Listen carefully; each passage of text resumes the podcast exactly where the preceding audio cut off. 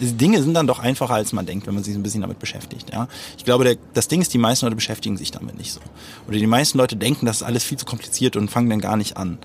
Ähm, aber das war für mich dann irgendwie alles immer relativ intuitiv sozusagen, was jetzt als nächstes kommen muss. Dann hatte ich eben den einen Online-Shop und dann dachte ich, okay, dann kann ich jetzt einfach auch einen zweiten machen. So, ne? Und so wurden das immer mehr Online-Shops. Und genau, mit 18 hatte ich dann eben schon ein paar Millionen Umsatz. Ähm, hatte zu der Zeit dann auch ein Lager, weil irgendwann weil das Kinderzimmer viel zu klein war.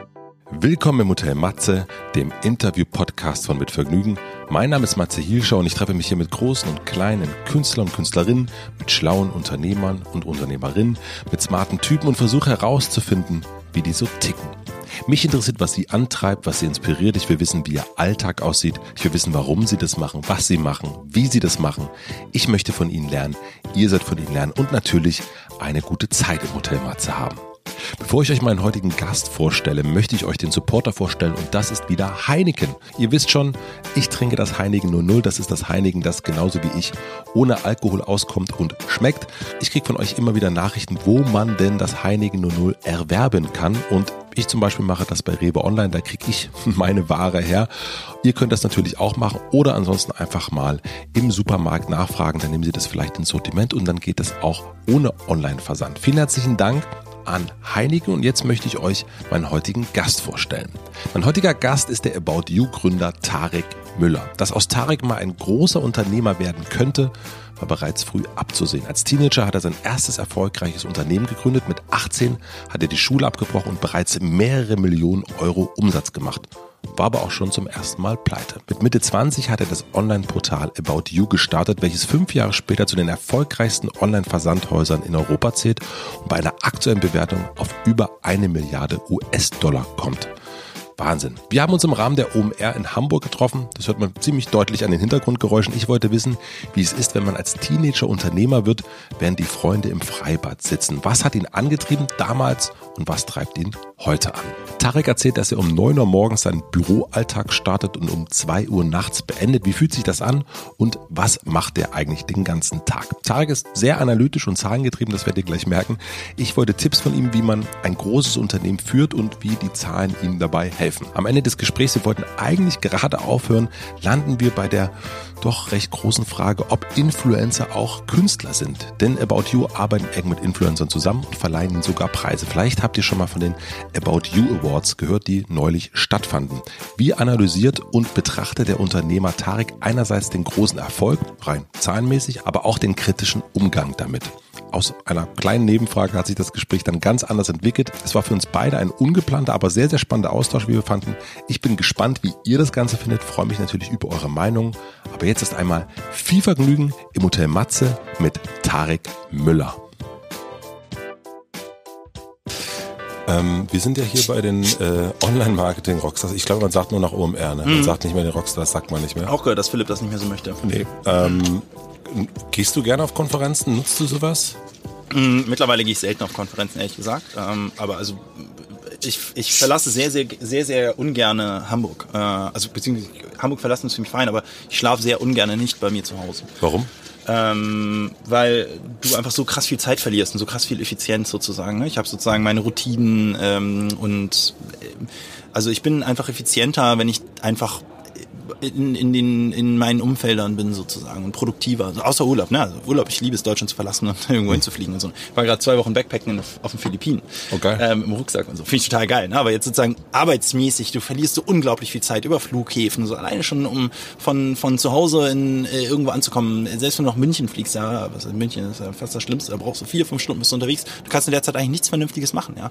Und der Biorhythmus ist gestört einfach so. Ne? Deswegen mache ich das ungern einfach. Es ist einfach ineffizient. Achtest du sehr auf Effizienz? Ja, muss ich ja. Ne? Also wir haben so viel zu tun, ähm, so viel. Ich habe immer mehr zu tun, als ich Zeit habe. Ne? Also insofern, wenn ich halt irgendwie halbwegs nochmal pennen möchte oder irgendwie am Wochenende irgendwie Sachen machen möchte, dann muss ich dafür sorgen, dass ich in, unter der Woche so viel wie möglich geschafft bekomme. Und ich muss halt, äh, ich mache das jetzt seit 15 Jahren, ich merke halt langsam so, äh, so blöd es klingt, ich bin halt nicht mehr Anfang 20, ja. Ich muss ein bisschen auch auf meinen Körper achten mal und so, bisschen Rhythmen einhalten, äh, essen regelmäßig und so, ne, darf das Essen nicht vergessen und so. Das merke ich schon, dass wenn, dass sozusagen, dass ich stärker, schneller merke, ähm, äh, ja, dass, äh, dass mein Körper halt sagt so, ey, irgendwie ist ein bisschen uncool. Und wenn ich halt so über Konferenzen mhm. latsche und zwei, drei Tage auf Konferenzen unterwegs bin, dann schaffe ich gar nichts. Und es ist halt nicht entspannter als im Büro zu sein. Deswegen mache ich es einfach nicht ich mache es gerne jetzt so von, das bringt Spaß, über eine Konferenz hier zu gehen, Leute zu treffen. Klar, finde ich total geil, ja, aber es ist einfach nicht produktiv. Und für was nutzt du oder hast du Konferenzen genutzt? Du hast erzählt, dass du früher mehr auf Konferenzen warst. Ähm, früher habe ich halt viel B2B-Business gemacht vor About You ähm, und habe ähm, sozusagen, sind wir schon on air? Ja. Ja, okay. Ähm, es ging jetzt hier so, äh, so, Zack. so, so zacklos. Ähm, ich äh, habe früher äh, vor About You habe ich viel B2B-Business gemacht, also ähm, Software-Geschichten oder Beratungsgeschichten. Äh, also eTribes ist eine Firma, die ich gegründet habe, NetImpact, NetShops ähm, äh, und Co. Und da war das Teil des Geschäfts. Also da war das dann eben schon produktiv, sozusagen auf Konferenzen zu sein, weil du da eben Kunden gewonnen hast, äh, genetzwerkt hast ähm, und Co. Ja, das war damals war es Teil meines Geschäfts. Jetzt bringt es About You gar nichts, wenn ich auf eine, also Arbeitgeber-Marketing-seitig schon, ja, wir gewinnen halt Arbeitgeber und so, indem wir präsent sind auf Konferenzen. Deswegen bin ich schon durchaus auch auf Konferenzen. Arbeitnehmer oder Arbeitgeber? Also Arbeitgeber-Marketing-seitig ja, sozusagen, okay. ja, dass Leute auf uns aufmerksam werden als, also Arbeitnehmer auf uns, potenzielle Arbeitnehmer aufmerksam werden äh, auf uns als Arbeitgeber. Das ist schon, dafür ist das relevant, deswegen bin ich auch auf Konferenzen oder mache so Dinge wie Podcasts und Co., weil das für uns schon eigentlich eher ein Tool ist, dass Leute uns als Firma kennenlernen und vielleicht möglicherweise bei uns arbeiten möchten. Aber wir gewinnen ja jetzt keinen Endkunden dadurch, dass ich auf einer Konferenz rumtue. Ja, das ist sozusagen ein B2C-Geschäft, eben gewinnst du Endkunden, indem du saubere Arbeit machst, dafür sorgst, dass Pakete ankommen, dann Online-Marketing im Griff hast, irgendwie, keine Ahnung, Brand-Marketing machst und so weiter. Ne? So, wenn du im B2B-Geschäft bist, wo du ja Firmenkunden akquirieren musst, ist es Teil deines Geschäfts, unterwegs zu sein, zu Kunden zu fahren und ähm, Leute kennenzulernen sozusagen. Deswegen war ich früher eben viel mehr auf Konferenzen als heute.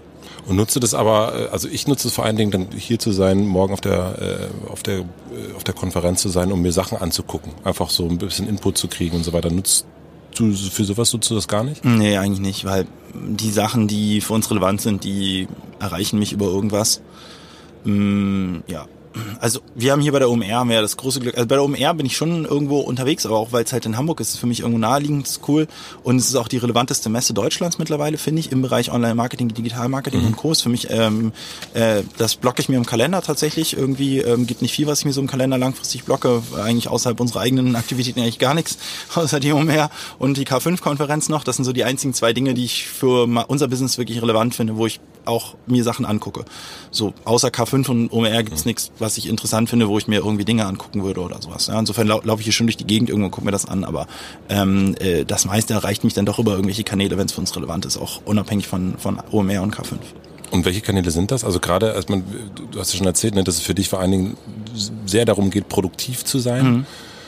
Was sind Sachen, die dir Input geben oder, oder auch so eine Richtung geben? Meine Kollegen, also der 99 Prozent des Kanals sind meine Arbeitskollegen. Ja, das heißt, meine Arbeitskollegen laufen hier deutlich intensiver ähm, äh, durch die Gegend und, und screenen das halt viel mehr, was hier abläuft. Ja, äh, und kommen dann zu mir und filtern mir das in gewisser Weise vor. Klingt ein bisschen blöd, aber das ist halt eben effizienter für mich jetzt so und äh, die sind eben in manchen Dingen auch ein bisschen tiefer drin und ja. Äh, Wie heißt, machen die das dann? Also äh, kommen die zu dir ins Büro und sagen ähm äh, Tarek, äh, wir waren auf der OMR oder auf der K5 oder wo auch immer und wir haben den Talk gesehen oder waren an dem Stand, das ist voll interessant, was sie da machen. Ja, genau. Oder wie kann ich mir das vorstellen? Ja, genau. Also ich habe mit den meisten meiner Mitarbeiter ja wöchentliche Routinen oder zweiwöchentliche Routinen oder mit Teams äh, oder und Co. Ja, und das sind dann eben die die Zeiten, wo die mich anhauen oder wenn es ein bisschen dringender ist, eine E-Mail schreiben oder wenn es noch viel dringender ist, mir eine WhatsApp reinhauen, was viele machen auch. Ähm, genau, und dann weisen die mich darauf hin oder dann werden Termine gemacht, ich gucke mir das mal an oder wir gucken uns das an, die screenen das alleine und irgendwie so, ja. Und dann so erreichen mich eben die meisten Themen eigentlich, die, die mich eben erreichen über Arbeitskollegen. Dann sind die auch vorgefiltert, die wissen ja, was uns wichtig ist, worauf wir achten, mit welchen Metriken wir auf Dinge gucken und Co. Ja, das ist ein ganz guter Vorfilter eben. Und du liest dir das dann durch, also schicken dir einen Link oder erzählen dir was, du, schickst, du guckst dir es an und äh, was passiert dann, wenn du jetzt irgendwas Spannendes siehst? Ähm, dann unterhalten wir uns mit denjenigen, die das Spannende gemacht haben. Genau, also meistens in Terminen findet das statt, also weil die, solche Dinge sind ja oft jetzt nicht so mega dringend. Das heißt, das kann auch mal ein, zwei Wochen warten. Dann äh, ich sitze mit meinen Mitarbeitern immer irgendwie regelmäßig zusammen oder ich bin ja auch im Büro eigentlich immer präsent. Ne? Wie gesagt, ich reise sehr selten ähm, versuche das eigentlich zu vermeiden. Das heißt, ich bin den 9, 95 Prozent der Werktage bin ich im Büro, ja, von 9 Uhr morgens bis 2 Uhr nachts so circa. Oft, äh, das heißt, die können wir auch zwischendurch ganz gut mal abcatchen. Ähm, bin natürlich meistens in Termin, aber wir haben einen öffentlichen Kalender bei uns. Also meine Kollegen können meinen Kalender einsehen, jetzt nicht außerhalb der Firma natürlich nicht. Das heißt, die wissen aber auch, wo ich bin. Ja, ich renne den ganzen Tag halt in der Firma irgendwie rum von Konferenzraum zu Konferenzraum. Dann manchmal ist es so, dass wenn es dann doch ein bisschen dringender ist, Leute dann vor dem Konferenzraum warten, weil die wissen ja, wann der Termin vorbei ist. Und dann einmal, weil ich so zwei, drei Minuten Gehzeit habe meistens von Meetingraum zu Meetingraum, mittlerweile ein etwas größeres Büro, gehen die kurz mit mir und dann unterhalten wir uns eben auf dem Weg. Ja, also das dann auch etwas, wenn es ein bisschen dringender sein soll, ein bisschen mehr Content ist, was für eine WhatsApp eben nicht hinhaut oder für eine Sprachnachricht nicht, nicht, nicht also zu kompliziert ist sozusagen, dann begleiten die mich zum nächsten Konferenzraum. Wow. Ja, also oder, oder stellen halt einen Termin ein halt. Ne? Hast du ein eigenes Büro? Ähm, ja, ich teile mir ein Büro mit Hannes und Sebastian. Wir sind drei äh, Gründer und Geschäftsführer bei uns. Äh, Hannes wie Sebastian Betz und ich. Und wir teilen uns zu dritten Büro und auch sitzen auch an einem Schreibtisch sozusagen. So, ein, so ein quadrati, quadratischer Zeit, äh, Schreibtisch, an dem wir sitzen. Und hast du, äh, dein Arbeitsmaterial ist dann Handy? Handy und Laptop, ja. Handy und Laptop. Also ja, Handy, aber Handy hat richtig zugenommen. Also mittlerweile würde ich fast sagen, mehr Handy als äh, Laptop. Ja. Ich habe von dem Gründer von Karts Erdbeerhof gelernt, ähm, dass er als er seinen Laptop abgeschafft hat, eigentlich dann erst frei geworden ist, auch wirklich so durch seine Firma navigieren zu können, nicht mehr so in, in Mikrosachen festzuhängen, sondern irgendwie viel freier sein konnte im Denken und eben nicht, nicht, nicht an diesem Laptop ähm, sitzen musste. Wie ist das bei dir? Äh, unmöglich. Also ich brauche meinen Laptop auf jeden Fall, weil ich Excel-Tabellen kannst du nicht einfach, du kannst keine Matrizen bilden, S-Verweise bauen. Was ist Matrizen? Und, ja, du eine Matrix sozusagen, also in Excel sozusagen, äh, du kannst aber nicht mit Excel arbeiten oder mit PowerPoint. Und mhm. also Excel vor allen Dingen, ich könnte nicht auf Excel verzichten. Ja, Excel ist ein gigantisch wichtiges Steuerungstool für uns so und ich will selbst in Excel nachrechnen können, Dinge nachverfolgen können, das kannst du am Handy nicht machen. Ähm, plus du bist am Handy einfach auch schneller, äh, bist am Laptop schneller, wenn es mhm. um Beantworten von E-Mails geht. Ich kann auf dem Handy mittlerweile sehr schnell tippen, aber auf dem Laptop schon deutlich schneller. Äh, auf dem Handy arbeite ich dafür viel mit Sprachnachrichten tatsächlich mittlerweile. Irgendwie WhatsApps für mich ein sehr, sehr wichtiger Kommunikationskanal mit meinen Kollegen geworden. Weil es effizienter ist? Ähm, weil es, ja, also weil eben von einem Termin zum nächsten innerhalb von, wenn ich im Taxi sitze morgens und so weiter, kannst halt nicht jedes Mal ganz schnell deinen Laptop rausholen mhm. halt. Und eine Sprachnachricht ist ja doch, ist, das gesprochene Wort ist doch noch mal ein bisschen was anderes als Text. Du kannst eben über Betonung und Co. eben Dinge schneller, ein bisschen besser rüberbringen, als wenn du sie einfach schreibst. Ähm, deswegen kommuniziere ich viel eben über Sprachnachrichten äh, bei WhatsApp mit meinen Kollegen. Und dann aber meistens mein Tag sieht eigentlich so aus, ich komme um neun ins Büro oder zwischen neun und zehn, habe dann Termine so im Halbstundentakt eigentlich äh, oder teilweise sogar im Viertelstundentakt oder Stundentakt, je nach Thema, ähm, bis so 18, 19 Uhr ungefähr, manchmal auch bis 20, 21 Uhr. Und dann ab 21 Uhr sitze ich eigentlich in meinem Büro und ähm, sitze am Laptop. Ja, und aber in dieser Zeit von neun bis 20 Uhr ist das Handy mein Tool. Äh, mhm. Und klar, ich renne mit, renn mit meinem Laptop gegen, das heißt, ich will in Terminen ja auch Dinge nachvollziehen können, nachrechnen können und so weiter. Das heißt, da geht's dann eher um das Mitarbeiten in einem Termin oder nachvollziehen können von Dingen äh, oder parallel aufmachen können von Dingen. Aber ähm, ähm, E-Mails beantworte ich in der Zeit von neun bis 20 Uhr vom Handy oder eben über WhatsApp. Und dann ab 20, 21 Uhr setze ich mich an den Laptop, bearbeite meine E-Mails, ähm, zwei Stunden meistens, dann lese ich mir oft nochmal Dinge durch, irgendwie ein, zwei Stunden, Sachen, die mir über den Tag begegnet sind, irgendwie Sachen, die mir geschickt wurden, Sachen, die ich nicht verstanden habe, Wikipedia, irgendwas, so Dinge, die ich vom Wort her nicht kannte oder was auch immer. Ähm, und dann meistens so von, mache ich nochmal ein, zwei Stunden Excel-Tapeten äh, durchforsten, Zahlen gucken, Google Analytics durchscreenen, ähm, ja, äh, Reports anschauen, ähm, Dinge nachrechnen und Co. Und wie schaffst du das dann in diesen, boah, das sind ja dann 20, 25 Meetings, die du an so einem Tag hast. Mhm. Ähm, wie schaffst du das da? Es geht ja, also geht ja da um Informationsaustausch. Ähm, wie, wie speicherst du das Wissen? Oder wie speich, also wie behältst du dann da auch den Überblick? Mmh, keine Ahnung. Merk mir die. Ich, also vieles kann ich mir nicht merken. Ja. Also ich bin total darauf angewiesen, dass meine Kollegen mitdenken und mit sich Dinge merken und ich sagte, nee, irgendwie lass mal das und das und so machen und so weiter und dann lass mal nächstes, nächste Woche drüber sprechen. Also mit hoher Wahrscheinlichkeit werde ich mich nächste Woche nicht mehr dran erinnern, dass ich darüber reden wollte und dann, aber sobald ich das Keyword bekomme, also gesagt, ey, ne, wir hatten ja letzte Woche das besprochen, wir wollten dann nochmal drüber sprechen, dann fällt es mir auch wieder ein, ja. Also dann ist mir wieder präsent sozusagen. Aber bin natürlich darauf angewiesen, dass meine Kollegen halt sich wesentlich in die Dinge merken, die wir eben besprechen wollen und dann so die groben Meta-Dinge sozusagen, klar, merke ich mir, ja, also, ja, weiß nicht. Hast du ein Mittel, dir dein Wissen festzuhalten? Also nutzt du da Notizen oder irgendwas? Ja, genau. Ich mache mir natürlich auf Notizen dann, ja. Ja, klar. Also Handy? Ja, Handy oder auf dem Laptop dann, ja. Aber nicht schriftlich? Äh, nicht handschriftlich, nee. Mhm. Das ist auch total krass. Ich habe letzt ähm, was schreiben müssen und es war total shocking, ja. Also Ich habe festgestellt, ich bin so langsam im handschriftlichen Schreiben. Mhm. Es ist so schlecht, ich kann es teilweise selbst gar nicht mehr richtig lesen danach. Mhm. Also es ist halt heftig, wie, wie schnell man dann, also ist ja nicht verlernt, ich kann schon noch handschriftlich schreiben, aber es ist wirklich schlecht geworden. Was richtig, kannst du hier zehn Finger an so schreiben, richtig Ja, ja. durchballern und. Mhm. Zehn weiß ich nicht, aber irgendwie acht oder so. Also ich bin schon ziemlich schnell im, im Tippen, klar. Ja. Und bist du so ein Hacker? Was meinst du? Es gibt ja, äh, gibt ja so diese E-Mail-Hacker, die ja wirklich so, also wo du richtig, also die so ein, Die so richtig laut tippen. so, so, so, wo du denkst, alter Vater, was ist da, äh, was, was, oder kannst du so ein bisschen so smoother. Die, ich bin eher der Smooth, mein Kollege Hannes ist so eher, der ist ein lauter Tipper, ja. Ähm, ich bin, glaube ich, so ein mittellauter Tipper. Ich würde mal einmal, äh, wir sind ja schon so in deinem Alltag drin, ich, wir gehen danach nochmal zurück. Ich würde einmal aber ganz weit zurückgehen. Äh, Ich habe es dir schon am Anfang erzählt, du hast es auch schon ein paar Mal in einem Interview äh, erzählt, aber ich glaube, es ist ganz gut mal so für den Kontext ähm, auf einen Brief zurückkommen, den du geschrieben hast, als du 18 Jahre alt warst.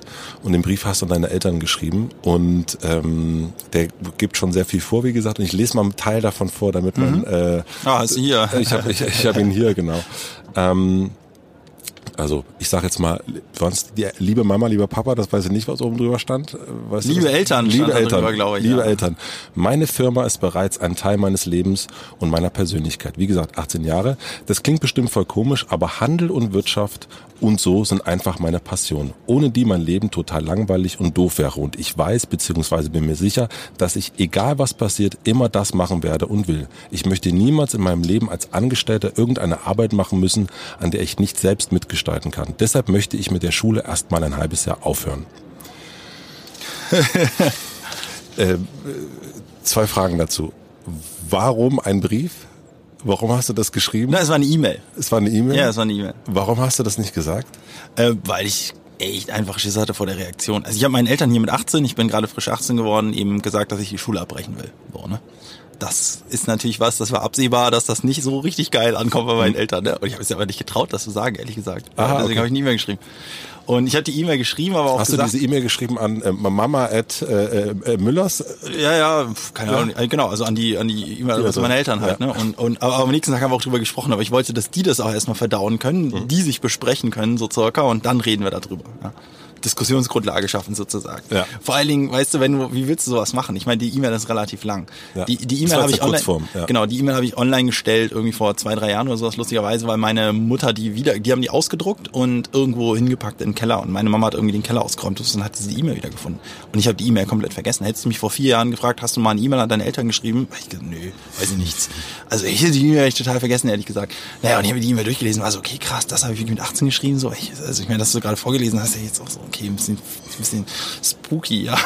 Aber war halt so und habe ich auch, habe ich auch so empfunden. Also für mich war immer klar, irgendwie so mit, oder mit 16 oder sowas war mir klar, 16, 17, ich will immer mein eigenes Unternehmen haben, beziehungsweise Unternehmen gar nicht, ich habe es gar nicht so als Unternehmen formuliert, sondern ich möchte immer mein eigenes Ding machen. so ne? Und irgendwann war mir klar, ach so, das ist ein Unternehmen. Ah, okay, davon kannst du leben. Ähm, und das war für mich so glasklar. Und da habe ich irgendwann keinen Sinn mehr darin gefunden, warum soll ich zur Schule gehen, warum soll ich Abi machen? Ich brauche nie einen Job. Also beziehungsweise wenn, ich mir war klar, die Wahrscheinlichkeit, dass meine Firma pleite geht, ist total hoch, weil statistisch gesehen gehen Firmen halt pleite eher, ne? So Gründungen. Aber mir war halt immer klar, okay, wenn die pleite geht, dann werde ich halt Freelancer, dann Barkeeper ich im Zweifel. Steht auch in der E-Mail drin, glaube ich. Barkeeper ich lieber sechs, acht Stunden am Tag, um dann genug Geld zu verdienen, um dann einfach wieder meine eine neue Firma zu gründen. So lange, bis es halt irgendwann funktioniert, ja. Und das war für mich glasklar und ich brauche zum Barkeepern keine, kein Abi und kein Studium so. Ne? Und ähm, ja, heute sehe ich das ein bisschen anders. Ich glaube, aus heutiger Sicht hätte ich mir, also ich habe dann auch nach der, ich habe ein halbes Jahr Pause gemacht und dann, also eigentlich war mein Plan, die Schule komplett abzubrechen. Da, meine Mama ist aber ausgeflippt. Ähm, und ich habe dann nach einem halben Jahr wieder angefangen und habe dann in der 12. wieder angefangen, bin danach 12. aber auch von der Schule gegangen, aber dann hatte ich halt Fachabi zumindest. Ne? Also ich habe die 13. nicht mehr gemacht. Ähm, aus heutiger Sicht, ich glaube, wenn meine, ich habe keine Kinder, wenn ich mal Kinder habe und die würden damit ankommen, fände ich das gar nicht cool. Ich glaube, äh, ich würde das niemandem empfehlen, die Schule abzubrechen. Ich finde das ein bisschen ein harter Schritt, die Schule abzubrechen. Studieren muss man nicht unbedingt aus meiner Sicht. Ne? Aber wenn man irgendwie so wirklich super überzeugt davon ist, dass man seine Passion gefunden hat, dann sollte man das, glaube ich, auch verfolgen oder kann es, dann ist es legitim, es zu verfolgen. Ich glaube, es ist aber auch genauso legitim, noch zu warten und erstmal zu studieren. Ähm, will gar nicht, ich will das niemandem empfehlen, aber ich würde es jetzt auch niemandem ausreden, wenn man aus tiefer fester Überzeugung etwas gefunden hat, was ich nicht so richtig legitim finde, ehrlicherweise die Schule abbrechen, auch wenn ich es gemacht habe. Warum? Warum ich es nicht legitim finde? Mhm. Ah, das ist, das ist ein zu harter Schritt in meinen Augen, ja, ähm, die Schule abzubrechen. Das ist einfach, und das ein Jahr, das Problem ist halt mit 18 kommt dir ein Jahr vor wie tausend Jahre, ja. Mhm. Jetzt bin ich 30, die, das Verhältnis zu einem Jahr Zeit hat sich bei mir, glaube ich, verändert. Ja. Ah, ja. Hm. Und Aber ein die Jahr Energie ist, ist ja auch die Energie, die man dann hat, also in dem, in dem jungen Jahren, die ist ja auch, äh, wir haben es ja schon gehabt, so dieses, ne, jetzt, man, man, du bist 30, jetzt 31? 30, hm, ja. 30 und die Energie wird weniger und diese Energie, die man hat mit 16, 17, die ist ja unfassbar. Also das ist ja ja und es kommt einem eine Woche kommt einem vor wie eine Ewigkeit. Ne? Genau. Ich weiß noch in der Schulzeit war es so, die Sommerferien waren vorbei und dann wusste ich so, oh nein, Herbstferien sind erst irgendwie keine Ahnung anderthalb Monate, anderthalb Monate, oh mein Gott. Ne? Und jetzt, jetzt ist, so. ist, es so, ja, ich weiß, ich fahre in sechs Monaten Urlaub, ach cool, das ist ja gefühlt morgen. Ne? Ja. Also das Verhältnis zu Zeit ändert sich einfach, glaube ich, je älter man wird. Und für mich war damals einfach ein Jahr so unfassbar lange oder anderthalb Jahre waren es zu der Zeit. Es war irgendwo im Dezember, also es war mitten in der zwölften Klasse, wo ich abgebrochen hatte und ich wusste, ich muss noch anderthalb Jahre machen, das überlebe ich nicht, das ist zu lang, schaffe ich nicht. Mhm. Und das schaffe ich schon, also faktisch, aber ich will ich nicht, das ist zu lang, ja. Was hast du in der Schule gelernt, was dir heute noch was bringt? Och, weiß ich nicht, sich so durchzuschlagen mit wenig, mit wenig Mitteleinsatz, ja. Also ich habe wirklich extrem wenig. Sagt derjenige, der um neun Uhr anfängt und um zwei Uhr aufhört. Ja, ja, ja, genau, ja, genau. Das ist auch echt so. Ich denke, ich denke also meine, wenn, wenn du meine Schü Lehrer gefragt hast oder meine Mitschüler so im Ranking irgendwie, wärst du der faulste in der gesamten Klasse, glaube ich, dann wäre ich da sicherlich auf eins gelandet. Eigentlich Krass. immer, ja. Also alle haben immer gesagt, Tarek, der ist super faul. Jetzt arbeite ich so viel, ja. Aber. Arbeitest du vielleicht auch so viel, weil die damals gesagt haben, dass du faul bist? Nee, ich habe überhaupt nicht so den ich habe überhaupt nicht das Motiv, irgendwie es irgendwem zeigen zu wollen. Also mir haben unzählige Leute damals gesagt, ist die dümmste Idee ever, das Internet wird abgestellt. Hat mir mein Mathelehrer gesagt, lustigerweise. Echt? Ja, das Internet wird abgestellt. Das ist Aha. total dumm, die Schule abzuwenden. Das Internet wird abgestellt. Total witzig. Und aber natürlich, alle haben gesagt, das wird niemals was, ja. Und dann, das, das hat sich so weitergezogen. Ich meine, ich habe Dreadlocks, ich weiß nicht, ich war 18, Filme, alle haben gesagt so, boah, das wird nie im Leben was und das ist 100 Prozent, scheitert das, du bist total faul, du bist überhaupt nicht kompatibel mit dieser Wirtschaftswelt und so. Ne? Also eigentlich jeder hat das gesagt, so circa. Und aber nichtsdestotrotz, ich hatte nie das Motiv, so wow, den zeige ich jetzt oder so. Ja, mir war das immer eigentlich ziemlich lax, was die Leute erzählt haben halt. Ne? Und mir war das eigentlich auch egal, ob es klappt oder nicht. Also ich war, mir war nie so, dass ich gesagt habe, ich will unbedingt mega reich werden oder was weiß ich was. Ich war immer immer so, ich wollte einfach, einfach mein eigenes Ding machen. So und um sein eigenes Ding zu machen, musst du nicht schrecklich erfolgreich sein. Ja, da reicht es auch schon minder, also mittelerfolgreich zu sein, ein mittelerfolgreicher Freelancer, der sein eigenes Ding macht. Cool, finde ich auch erstrebenswert so. Ne? Ja, deine ähm, Firma ist jetzt eine Milliarde wert. Ja, es hat sich dann doch, äh, es wurde dann doch ein bisschen erfolgreicher als gedacht, ja. Also meine Jugend wenn ich die so vor meinem inneren Auge äh, abspiele, dann da bin ich mit dem Moped gefahren, bin ins Freibad gefahren, hab Pommes gegessen. Hab ich auch gemacht. Bin im Proberaum gefahren, hab Nirvana und Rage Against the Machine gehört, äh, war ein Mädchen unglücklich verliebt. Ähm, was, was ist bei dir, wenn du deine, was, was geht dir durch den Kopf, wenn du da an 17, 16 denkst? Also, genau, genau das Gleiche. Ich hatte keinen Moped, weil ich keinen Führerschein hatte, aber ähnliche Sachen. Also es ist ja nicht so, dass ich mit 16, 17 schon irgendwie durchgehend gearbeitet habe. Ne? Aber du hast schon deine ersten Firmen gehabt. Ja, ja, ich hatte meine ersten Firmen. Also ich habe mit 13 angefangen, Sachen im Internet zu machen, habe Webseiten aufgebaut, mit Werbung monetarisiert, mit 14, 15 dann Gewerbe angemeldet, weil da eben schon richtig signifikant Umsatz, also fünfstellige Umsatz pro Monat dann reinkam, auf einmal so über 10.000 Euro. Ähm, mit, mit 16 habe ich meinen ersten Online-Shop gestartet für Pokerplatten, die ich verkauft habe, Kleiderschrank ausgeräumt, dann jeden Tag mit dem Fahrrad irgendwie Pakete zur Post gebracht, dann kamen immer weitere Online-Shops dazu, irgendwann ein Online-Shop für orientalische Wasserpfeifen. Damit bin ich dann kurioserweise Europamarktführer für orientalische Wasserpfeifen geworden, habe die Dinger irgendwann hergestellt, eigene Patent angemeldet für so eine Wasserpfeifenart mit 16 ähm, dann weitere Online-Shops gestartet für Modellbauautos, Teleskope und so weiter. Alles mögliche immer in so Nischen, die du über Google gut bewerben konntest, die ähm, schon groß waren, aber nicht groß genug, dass du sie offline ähm, so einfach beschaffen konntest. Also eine Pokerplatte offline zu kaufen ist schwierig, Teleskop, Modellbauautos, Wasserpfeifen. Irgendwo kriegst du die, aber es ist halt schwierig, irgendwas zu finden. Wo, okay, ne, dein Leben war echt anders als dass, meins dass die 16. Leute das bestellen konnten. Aber trotzdem war ich halt total frei. Wie gesagt, die Leute haben gesagt, Heik ist der faulste Mensch der Welt, der arbeitet nicht ähm, und der hat immer Zeit. Ja, also der kann ja, also was macht der eigentlich? Der lernt nie, der hat immer Zeit und das, das war auch so, weil ich konnte mir meine Zeit ja sehr frei einteilen. Ich hatte damals noch nicht irgendwie einen Kalender, der halt im Halbstundentakt vollgeballert war, sondern ich hatte nie Termine so circa. Das heißt, ich habe halt immer dann gearbeitet, wenn nichts los war, so, ne? Das heißt aber, ich war auch immer dann verfügbar, wenn was los war. So, meine Freunde haben dann irgendwann angefangen, Zeitungen auszutragen, in Bars zu arbeiten, mhm. was weiß ich was. Und die hatten dann feste Schichten, ja, und die konnten dann nicht. Dann war geiles Wetter, dann haben die gesagt, ich muss mal arbeiten heute. Ja, klar, ist klar, ich bin am Start, ne? Cool, wo? Äh, ich bin da, ja. So, also, und hast du dann, bist du dann, keine Ahnung, während ich in Jacqueline verliebt war, hast du dann irgendwie, bist du aber Wasserpfeifen äh, Imperialbesitzer gewesen. Wie, wie geht das denn? Also weiß ich nicht, das ist einfach so entstanden irgendwie. Also ich habe so eine Sache, ich habe meine äh, Webseiten hochgezogen, habe äh, schnell erkannt, wie du das über Google viel Traffic ziehen kannst, habe dann analysiert, was für Webseiten brauchst du, um über Google viel Traffic zu bekommen, die immer weiter hochgezogen, viel Traffic generiert, über Werbung viel Geld gemacht. Dann haben irgendwann immer weniger Leute auf Werbung geklickt, weil sie verstanden haben, was Werbung, was Content mhm. ist. Dann hat mich das geärgert und dann habe ich mir angeschaut, wer wirbt denn da eigentlich auf meinen Seiten? Und das waren auch immer irgendwie Online-Shops. Ich hatte zum Beispiel so ein Forum über, so ein Diskussionsforum über Hunde.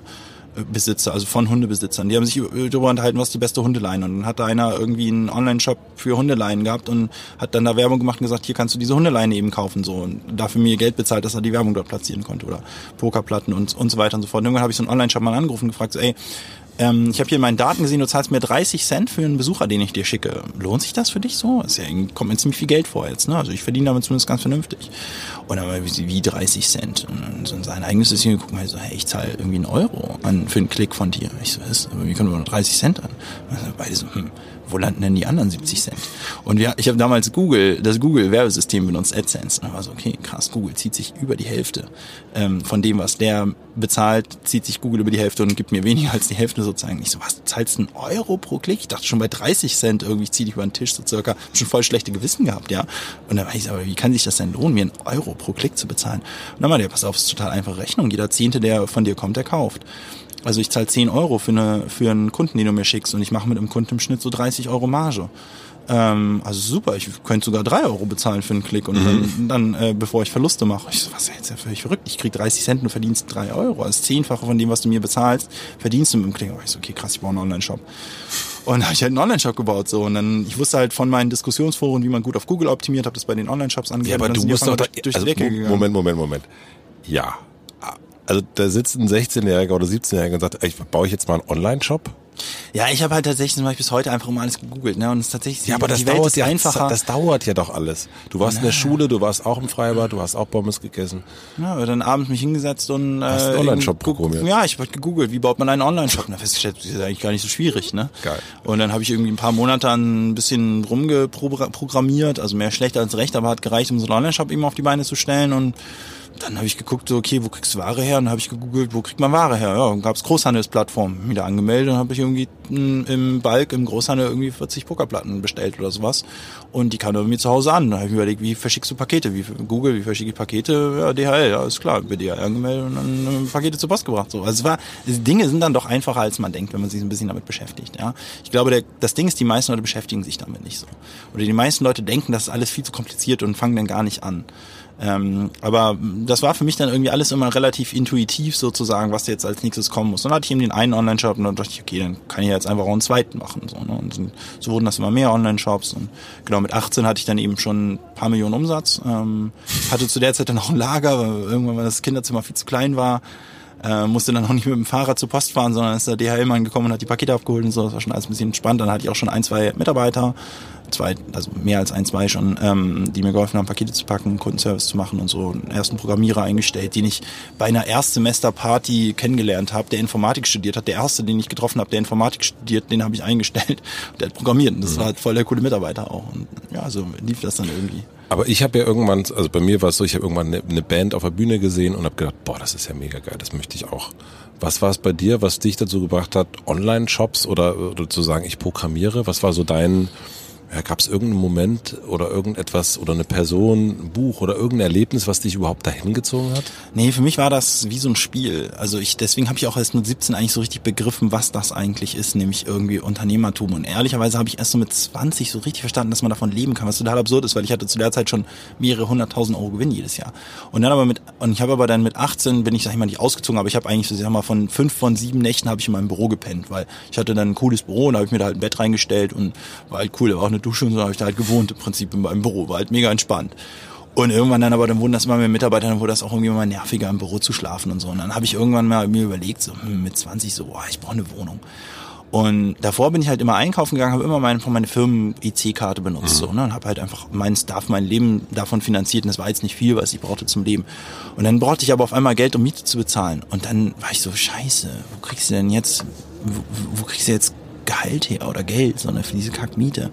Und ich hatte aber echt, also mehrere hunderttausend Euro auf dem Konto vom Firmenkonto und, aber ich bin nie auf den Gedanken gekommen, mir Geld aus meiner Firma zu nehmen irgendwie, bis ja dann irgendwann klar wurde, warte mal, du kannst ja ein Gehalt bezahlen oder du kannst ja einfach Geld auszahlen so aus deiner Firma, ne, so Dividende, so, und die gehört der, der Bums hier, ja.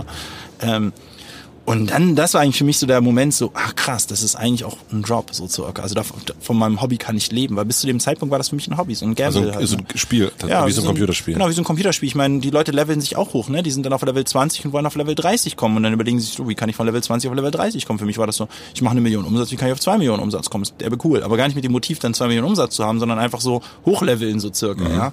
Ich habe auch angefangen mit Computerspiele spielen. So bin ich eigentlich auch auf das ganze Zeug gekommen. Ich habe Computerspiele gespielt ähm, über das Internet und dann brauchen wir eine Clan-Website, brauchen einen Server und dann mussten, musste irgendwie die Clan-Website bauen, habe ich die gemacht. Also das Clan ist so eine Gruppe von Spielern und dann brauchten wir fünf Euro oder fünf Mark oder was weiß ich im Monat, um diesen Server zu finanzieren und dann hatte keiner Bock, sein Geld rein zu investieren. Mich eingeschlossen, hatte ich keine Lust drauf mit 13, irgendwie mein komplettes Taschengeld für so einen blöden Server rauszuballern.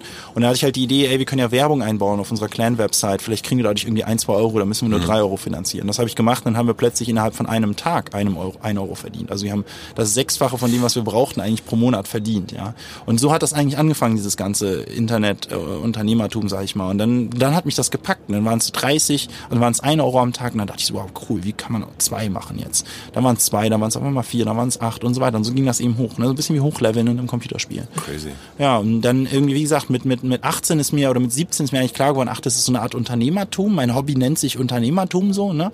So wie andere sagen, ich möchte Fußballer werden, gar nicht mit dem Motiv, ich möchte unglaublich reich werden, sondern ich möchte einfach Fußballer sein. Ich weiß, dass mir ist eigentlich egal, ob ich damit Geld verdienen kann oder nicht, irgendwie werde ich mein Leben schon bestreiten können. So, ne? so war das für mich so, okay, ich will Unternehmertum, äh, Unternehmer werden, eigentlich egal irgendwie, wie ich mein Leben bestreite. Nur als Barkeeper ich halt nebenbei, um mein Geld zu verdienen. Und mit 20 mir irgendwann klar geworden, so Moment, du kannst ja auch einfach, also das ist ja auch ein Job im Prinzip, so, ne? Du kannst ja einfach Gehalt bezahlen, so, ne? Ja. Und äh, wann bist du dann, also du hast ja dann irgendwann diesen ganzen Kram gemacht, hast du Beratung gemacht, äh, hast du ja schon am Anfang kurz erzählt und dann hast du ja sozusagen den Gameboy ähm, weggelegt und hast äh, die Playstation in die Hand genommen und hast äh, ein neues Spiel angefangen, das heißt dann äh, About You. Ja. Ähm, auch auf einem, würde ich sagen, auf einem größeren Fernseher das ja, Ganze. Schon eine relativ große Konsole, ja. Eine große Konsole. Was war so der erste, ich meine, du hast das ja alles schon gemacht, aber was war der, ja, der, der Initialmoment? Was, was war in dem Moment anders? Oder war überhaupt irgendwas anders als, als vorher? Du, es wirkte so, ja, hier Online-Shop, da Online-Shop, dort noch eine, eine Next, Next Level, Next Spiel und so weiter und so fort. Ja, also ich, ein großer Unterschied zwischen About You und allen Unternehmen vorher war, dass alle Unternehmen vorher immer profitabel waren, sich aus dem eigenen Gewinn immer, also ich habe immer alles, was ich in Gewinn hatte, refinanziert, immer. Mhm. Und mir nur so wenig rausgenommen wie möglich, was ich, um halt irgendwie cool über die Runden zu kommen. Ähm, und ich habe aber irgendwann auch gemerkt, boah, das wird richtig lange dauern, bis ich was richtig Großes baue, wenn ich immer aus meinem eigenen Geld wachsen möchte. Richtig Großes bauen, auch aus dem Antrieb wieder bigger game? Ja, irgendwie ja. Also ich, ich wollte einfach irgendwie, ich wollte, ich hatte irgendwie so die, so den Gedanken, so ich will mal was richtig Großes bauen, was jeder kennt und jeder nutzt und so richtig Impact hat auf die Leben von Menschen. Also positiven Impact und das irgendwie das Leben cooler macht von Leuten und, und jeder nutzt und jeder kennt und jeder geil findet. Warum? Also weiß ich nicht, irgendwie Bock drauf so. Und äh, okay. dann war aber irgendwann klar so, okay, das wirst du wahrscheinlich nicht schaffen, wenn du jetzt, also da war dann dann so ne, so wie jetzt mir ein Jahr nicht mehr vorkommt, fünf Jahre kommen mir jetzt schon sehr lang vor, zu mhm. lang irgendwie, mhm. fünf Jahre oder zehn Jahre Jahre. Wahrscheinlich mit 50 werde ich sagen, fünf bis zehn Jahre ist überschaubar. Aber jetzt gerade kommt mir fünf bis zehn Jahre so lang vor, das kann ich nicht abwarten. Und dann dachte ich, okay, ich muss irgendwie, wenn ich was richtig Großes bauen will, werde ich das wahrscheinlich nicht ohne Investoren schaffen. Und ich hatte eben ein Beratungsgeschäft namens eTribes zusammen mit Alexander Graf und Nils Seebach gegründet, ist auch bis heute eine der großen Digitalberatungen in Deutschland mit über 100 Beratern. Ähm, und über diese Digitalberatung habe ich so diverse Vorstände, diverse Unternehmen beraten, unter anderem die Otto Group. Und ich hatte der Otto Group 2011 schon mal meine E-Commerce-Firma verkauft, weil 2011 eigentlich absehbar, dass dieses ganze Nischengeschäft irgendwie an Amazon gehen wird wahrscheinlich. Mhm. Ähm, und dann habe ich die an die Otto Group verkauft. Also ich kannte die Otto Group ganz gut, eben durch diesen Firmenverkauf. Und haben wir viele Dinge gemeinsam gemacht und dann habe ich die beraten und so weiter. Und dann haben die mich irgendwann angehauen, 2013 und gesagt, hey, wir wollen irgendwie ein größeres Investment machen im Bereich Mode, E-Commerce für junge Leute. Hast du eine Idee, was man da so machen könnte oder kennst du ein Unternehmen, wo man rein investieren könnte, dies, das.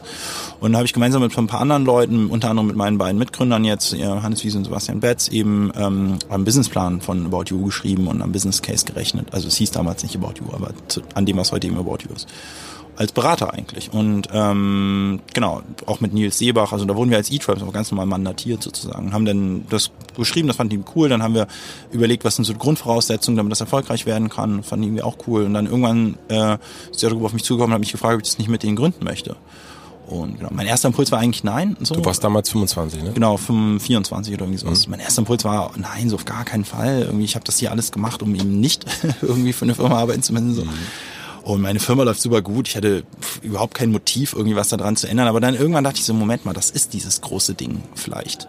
Und ich fand die Idee auch einfach geil. Und ich fand den Markt geil. Und ich habe mich irgendwie auch in diese Idee von dem, was heute About You ist, total verliebt. Und ich fand die Otto Group auch immer geil. Also von allen Unternehmen, die ich so kannte, fand ich immer die Otto Group irgendwie am coolsten. So am, am Integasten und irgendwie am, am, irgendwie mag ich die Otto Group einfach sehr gerne. Ich mag die Leute, die in der Otto Group arbeiten, also die, mit denen ich so Kontakt hatte.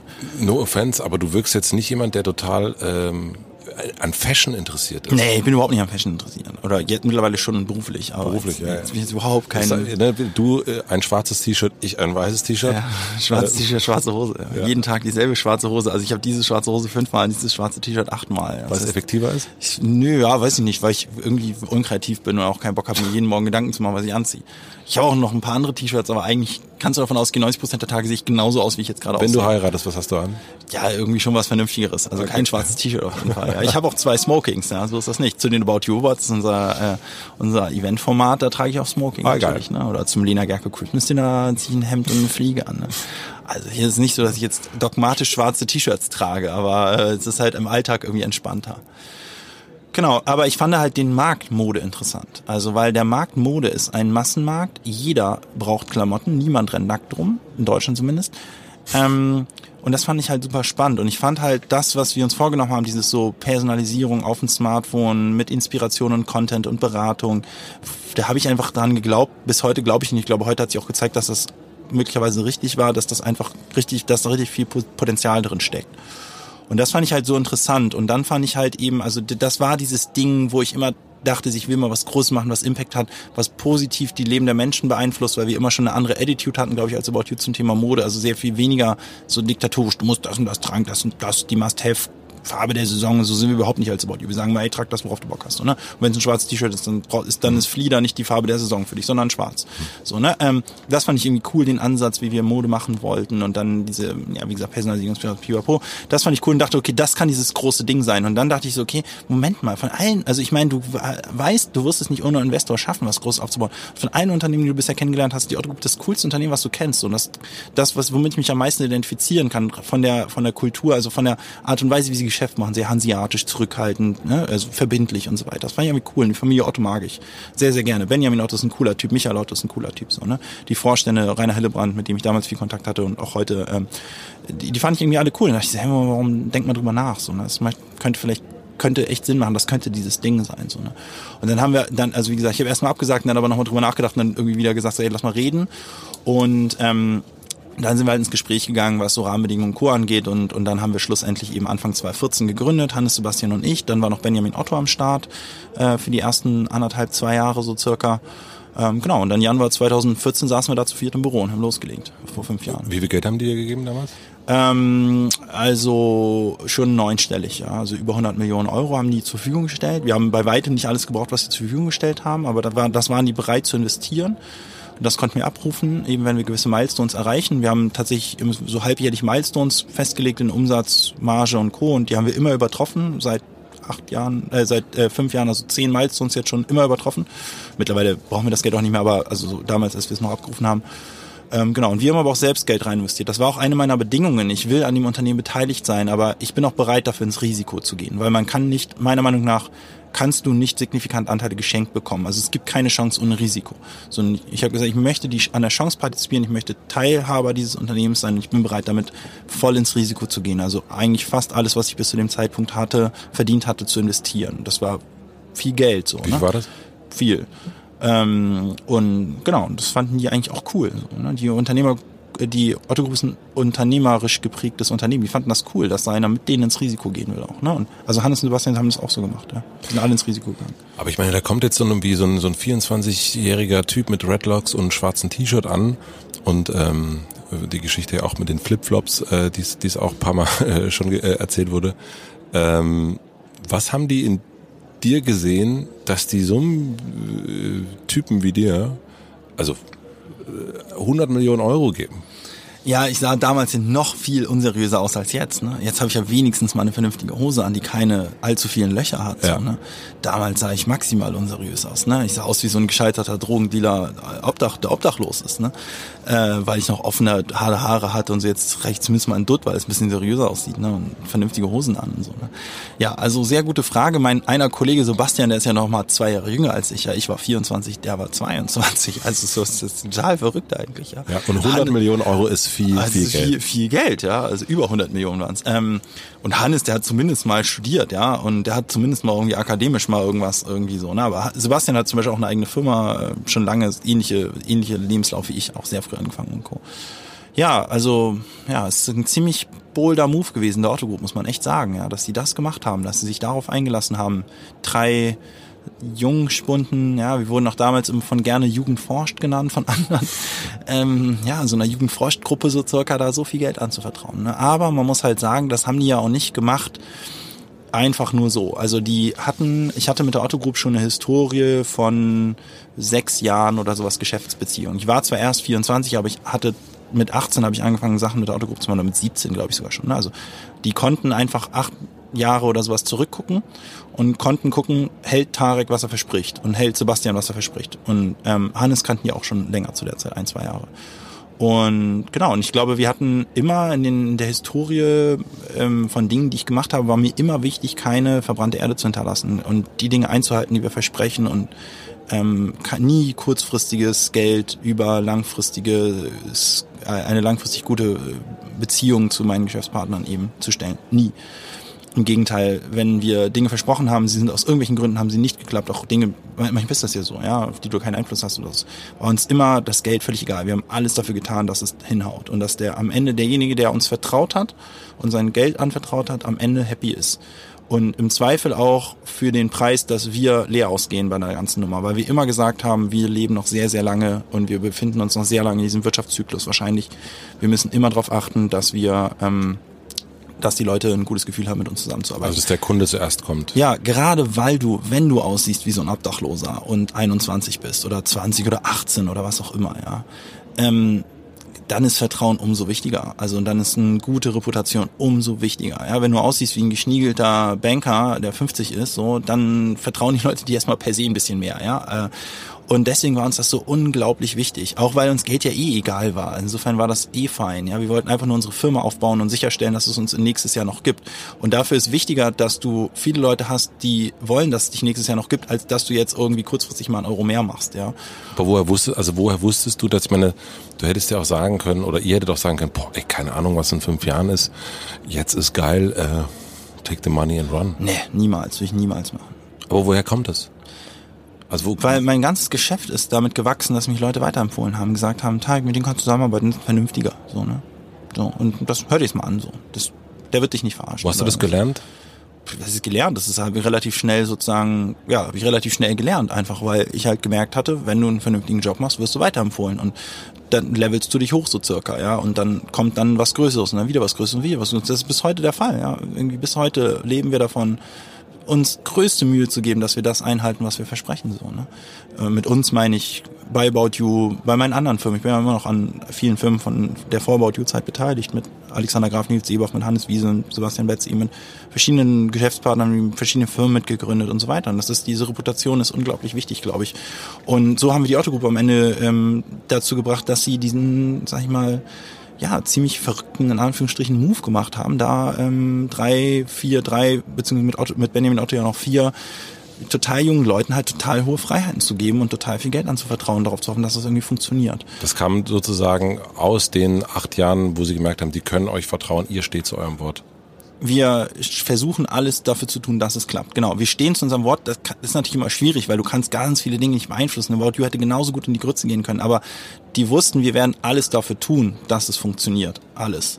Und im Zweifel die unsere Interessen total zurückstellen ähm, dafür, dass es klappt.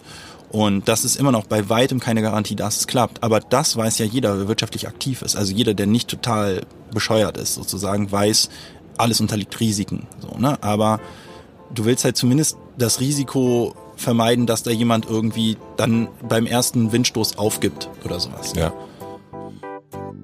Wir machen eine kurze Werbeunterbrechung. Ich möchte euch einen weiteren Unterstützer vom Hotel Matze vorstellen und das ist Audible.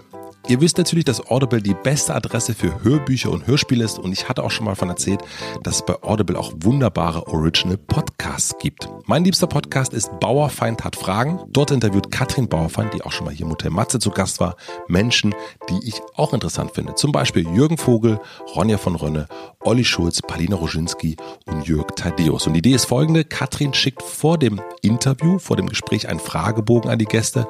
Die Gäste beantworten die Fragen und dann fragt Katrin im Podcast nochmal nach. Und dadurch entstehen sehr tiefgründige und sehr lustige Gespräche, weil Katrin sehr tiefgründig und lustig ist. Normalerweise kann man Bauerfeind hat Fragen nur bei Audible hören. Das solltet ihr natürlich auch machen. Ich mache das zum Beispiel auch. Aber ab jetzt gibt es die erste Staffel für alle, die es noch nicht gehört haben, auch bei Apple Podcasts, dieser Soundcloud und Spotify zu hören. Jede Woche kommt eine neue Folge raus. Es lohnt sich. Bauerfeind hat Fragen von Audible überall da, wo es Podcasts gibt. Vielen herzlichen Dank an Audible und jetzt zurück zum Gast.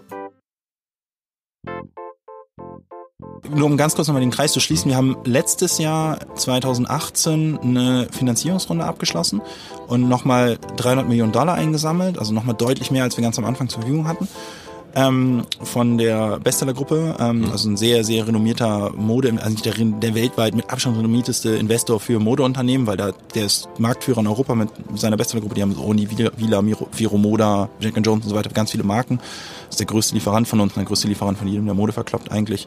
Der ist der, der hat ganz früh in ASOS investiert, der UK-Marktführer, ganz früh in Zalando investiert, ähm, weiß man ja, Marktführer in Europa, ähm, in Boost, der skandinavische Marktführer und der macht nur ganz wenige Investments, aber der lag bisher eigentlich fast immer komplett richtig so und der hat bei uns rein investiert 2018 und der, mit dem haben wir auch wiederum fünf Jahre schon zusammengearbeitet und der hat auch sehr stark geguckt, so, was ist in den letzten fünf Jahren in unserer gemeinsamen Zusammenarbeit passiert? Habt ihr, habt ihr eure Versprechen gehalten? Habt ihr das, was ihr euch vorgenommen habt, geschafft? Der hat ganz viele Leute angerufen, wie sind die so? Der hat ehemalige Mitarbeiter angerufen, wie sind die so? Mitarbeiter, von denen wir uns getrennt haben, wo du davon ausgehen kannst, dass die uns nicht super geil finden, ja. Ähm, und und und, ja, und hat uns halt gescreent, so, sind die vertrauenswürdig? Und dann hat er natürlich auch unser Business angeschaut, das ist klar. Also Vertrauen alleine bringt natürlich, das Grund, Vertrauen ist erstmal die Grundvoraussetzung dafür, dass die Leute sich das wirklich mal angucken. So, ne? Und dann hat sich unser Business angeguckt, die Zahlen, den Markt analysiert, unsere Kapitaleffizienz angeguckt und, und, und unsere Organisation und, und, und. Ne? Aber das ist halt eben ein wichtiger, wichtiger Faktor gewesen auch. Ne? Und also ich meine, es geht ja darum, wenn man sagt, okay, wenn wir das Bild benutzen von einem Laufen, fällt es manchmal ein bisschen einfach oder so ein Rennen. Du weißt, äh, du sagst, okay, ich will jetzt einen Halbmarathon laufen oder einen Marathon und ich setze mir so die und die Ziel, Zeit. Und dann geht's ja darum, diese Zeit äh, zu erreichen im mhm. Grunde. Ähm, wie machst du das oder wie macht ihr das, dass ihr eure Ziele so setzt, dass sie einerseits euer Versprechen einhalten, andererseits aber natürlich auch eine gewisse Art und Weise. Also das ist ja geht ja genau um die Mischung. Ja. Ne? Also dass man man darf nicht zu krass, weil dann schafft man es ja. nicht, aber auch nicht zu wenig, weil dann ist man nicht motiviert genug. Ja. Wie sieht euer Prozess aus, um da so ein, zu definieren, was ihr erreichen wollt? Also mittlerweile in unserem Geschäft ist das ein sehr analytischer Prozess. Ne? Also in der Frage, was werden wir nächstes Jahr wohl an Umsatz machen, ist, ist schon ein Großteil Analytik. Und ähm, Analytik von dem, was haben wir geschafft, was ist möglich, was haben wir in der Pipeline, was glauben wir noch in die Pipeline schieben zu können an Maßnahmen, um, um Umsatz zu steigern und Profitabilität zu steigern und Co. Also es ist heute zu einem sehr großen Grad Analytik und natürlich auch irgendwo so ein bisschen so in Anführungsstrichen Vision, ja, also wo kann das hingehen und so. Also ich glaube, die Frage, was du nächstes und übernächstes Jahr an Umsatz machst, ist zu einem Großteil Analytik und ein bisschen auch Vision und dann gibt es noch die Dimension, was glaubst du, wo kann sich das hinentwickeln in 10, 15 Jahren? Und das ist natürlich zum Großteil Vision und zum gewissen Teil Analytik. Ja. Äh, und genau, und dann so das beides präsentierst du am Ende sozusagen deinen Stakeholdern, also deinen Investoren und Co. Und genau, und das, ja, das, äh, dann versuchst du das auch zu schaffen. Und da hast du aber völlig recht, das ist immer irgendwo eine, eine, eine Mischung aus hoher Ambition, um Motivation zu haben und ne, also ambitioniert zu sein und, und gleichzeitig aber irgendwo auch realistisch und rational sich zu fragen, was ist möglich. Und dann hinterliegst du da ja Hypothesen und was halt immer sein kann, ist, dass gewisse Hypothesen nicht eintreffen. Was immer sein kann, wie letztes Jahr zum Beispiel, dass wir auf einmal so ein Jahr, Jahrtausendsommer haben, ja, was für die Modeindustrie halt nicht so richtig cool ist, weil wenn es halt im Oktober noch 30 Grad hat, verkaufst du halt keine Winterjacken, mit Winterjacken verdienst du aber den Großteil deines Geldes. Ne? So ist es völlig klar, dass ganz oft Dinge dann einfach anders eintreten, aber das ist ja auch okay. Also dieses Risiko, das, dessen ist sich ja jeder bewusst, der in eine Firma, in eine Firma investiert. Deswegen stellst du aber Hypothesen auf und wenn es dann mal anders kommt als gedacht, dann musst du halt gucken, was von deinen Hypothesen ist gerade nicht eingetroffen. So und was heißt das denn für die Zukunft? Zum Beispiel einen Jahrtausendsommer zu haben, heißt für die Zukunft wahrscheinlich nicht viel, weil es jetzt unwahrscheinlich, dass wir jedes Jahr so einen Sommer haben werden. Und wenn ja, dann können wir uns darauf einstellen. Ne? So, also also das, deswegen sozusagen heißt das nicht, dass das auch immer alles eintritt, was du dir vornimmst. Aber ich glaube, man muss halt darstellen, dass man sauber gearbeitet hat sozusagen. Und dann ist auch okay, wenn die Dinge nicht funktionieren. So, ich bin ja heute auch Investor teilweise in andere Firmen. Ich habe überhaupt keinen, ich traue keine einzige Träne nach, wenn ich viele hunderttausend Euro Geld verdiene in eine Investition, wenn ich sehe, das war sauber. Und das ist Teil des Risikos in dieser Wirtschaftswelt, dass Dinge nicht funktionieren. Und man darf dann nicht eine Sekunde emotional attached sein, wenn das dann nicht funktioniert. Was ich doof finde, ist, wenn ich danach feststelle, so Moment, das war völlig unsauber oder das war total irrational, total übertrieben oder das war gelogen oder was auch immer. Das ist scheiße. So, das darf nicht passieren, aber dass Dinge nicht eintreffen oder nicht funktionieren, das kann immer passieren. Zum Glück war bei About You immer so, dass wir dann ganz ein paar, ein paar Dinge sind nicht eingetreten und dann hatten wir auf der anderen Seite irgendwo sind andere Dinge eingetreten, die das dann mehr als kompensiert haben. Also wir hatten noch einfach viel Glück bei About You. Ne? Zum Beispiel hat niemand damit rechnen können, wir sind gestartet mit About You und ich weiß noch, wir haben uns überlegt, so, hm, was glauben wir, also für uns war klar, Smartphone wird wichtig. Smartphone war zu der Zeit irgendwie, hat fünf bis zehn Prozent des Umsatzes ausgemacht, also war noch nicht so schrecklich wichtig, aber wir dachten uns, das wird steigen, die Leute werden mehr und mehr mhm. auf dem Smartphone einkaufen, aber heute machen wir 80 Prozent unseres Umsatzes auf dem Smartphone. Wow. Das hat niemand vorhergesehen.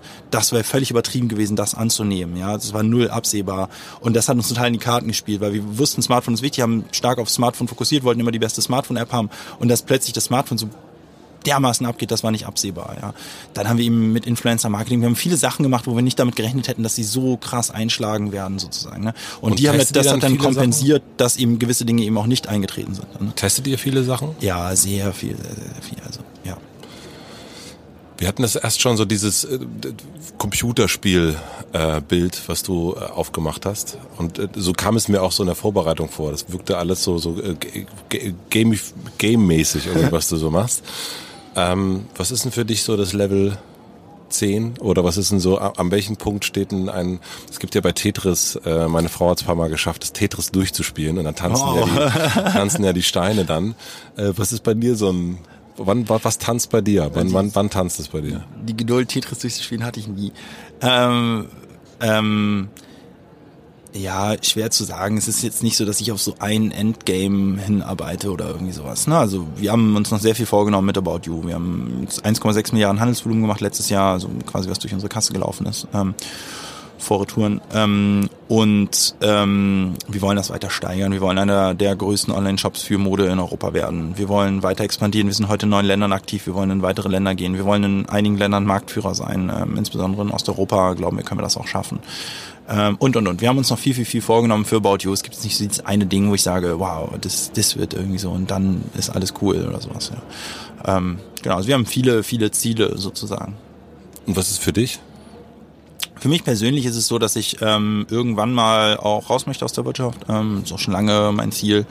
Und ähm, dann ja wahrscheinlich irgendwie alles verkaufe, was ich an Anteilen habe und so weiter, dass ich mich wirklich komplett rausziehe aus der Wirtschaft.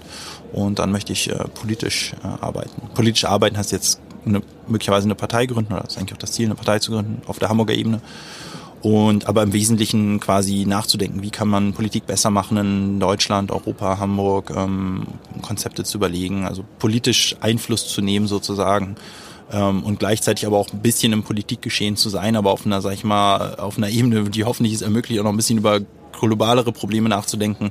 Deswegen eben die Hamburger Ebene. So, ich hoffe mir davon, dass das ein bisschen entspannter ist sozusagen und man dann noch genug Zeit hat, sich ein bisschen Gedanken zu machen über Konzepte und Gro, die auch über Hamburg hinausgehen, also Deutschland, Europa im Wesentlichen.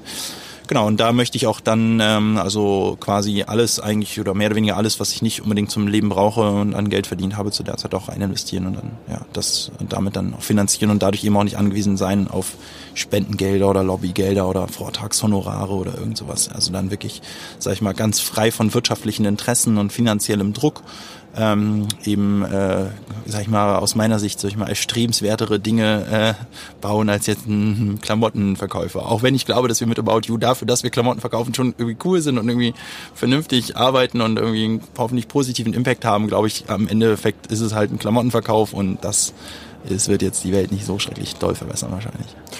Ähm, ich, zur Politik kommen wir gleich nochmal. Ich würde gerne nochmal zu diesem, weil ich kann es mir nicht so vorstellen mit diesem jemand, der das so computerspielmäßig betreibt, wie du das ja so machst, so, also das hast dieses Bild äh, so hat, dass es da, also es geht jetzt eigentlich, äh, geht's wirklich immer nur darum, mehr also geht's immer, also das wirkt ja alles sehr, es geht um Effizienz, es geht um Zahlen, es geht um Markt, äh, es geht um Anteile, es geht um 100 Millionen, es geht um, es, geht, es ist äh, auch in der Vorbereitung, äh, dachte ich krass, das ist, äh, wenn jemand einstellt, dann muss, soll das unter den besten fünf der Uni und so weiter und so fort. Also so ist es richtig, ich dachte, wow, das ist schon ganz schön, äh, ja, nerdy. Ganz, ganz, nee, nicht nerdy, es ist einfach sehr, sehr wenig Gefühl.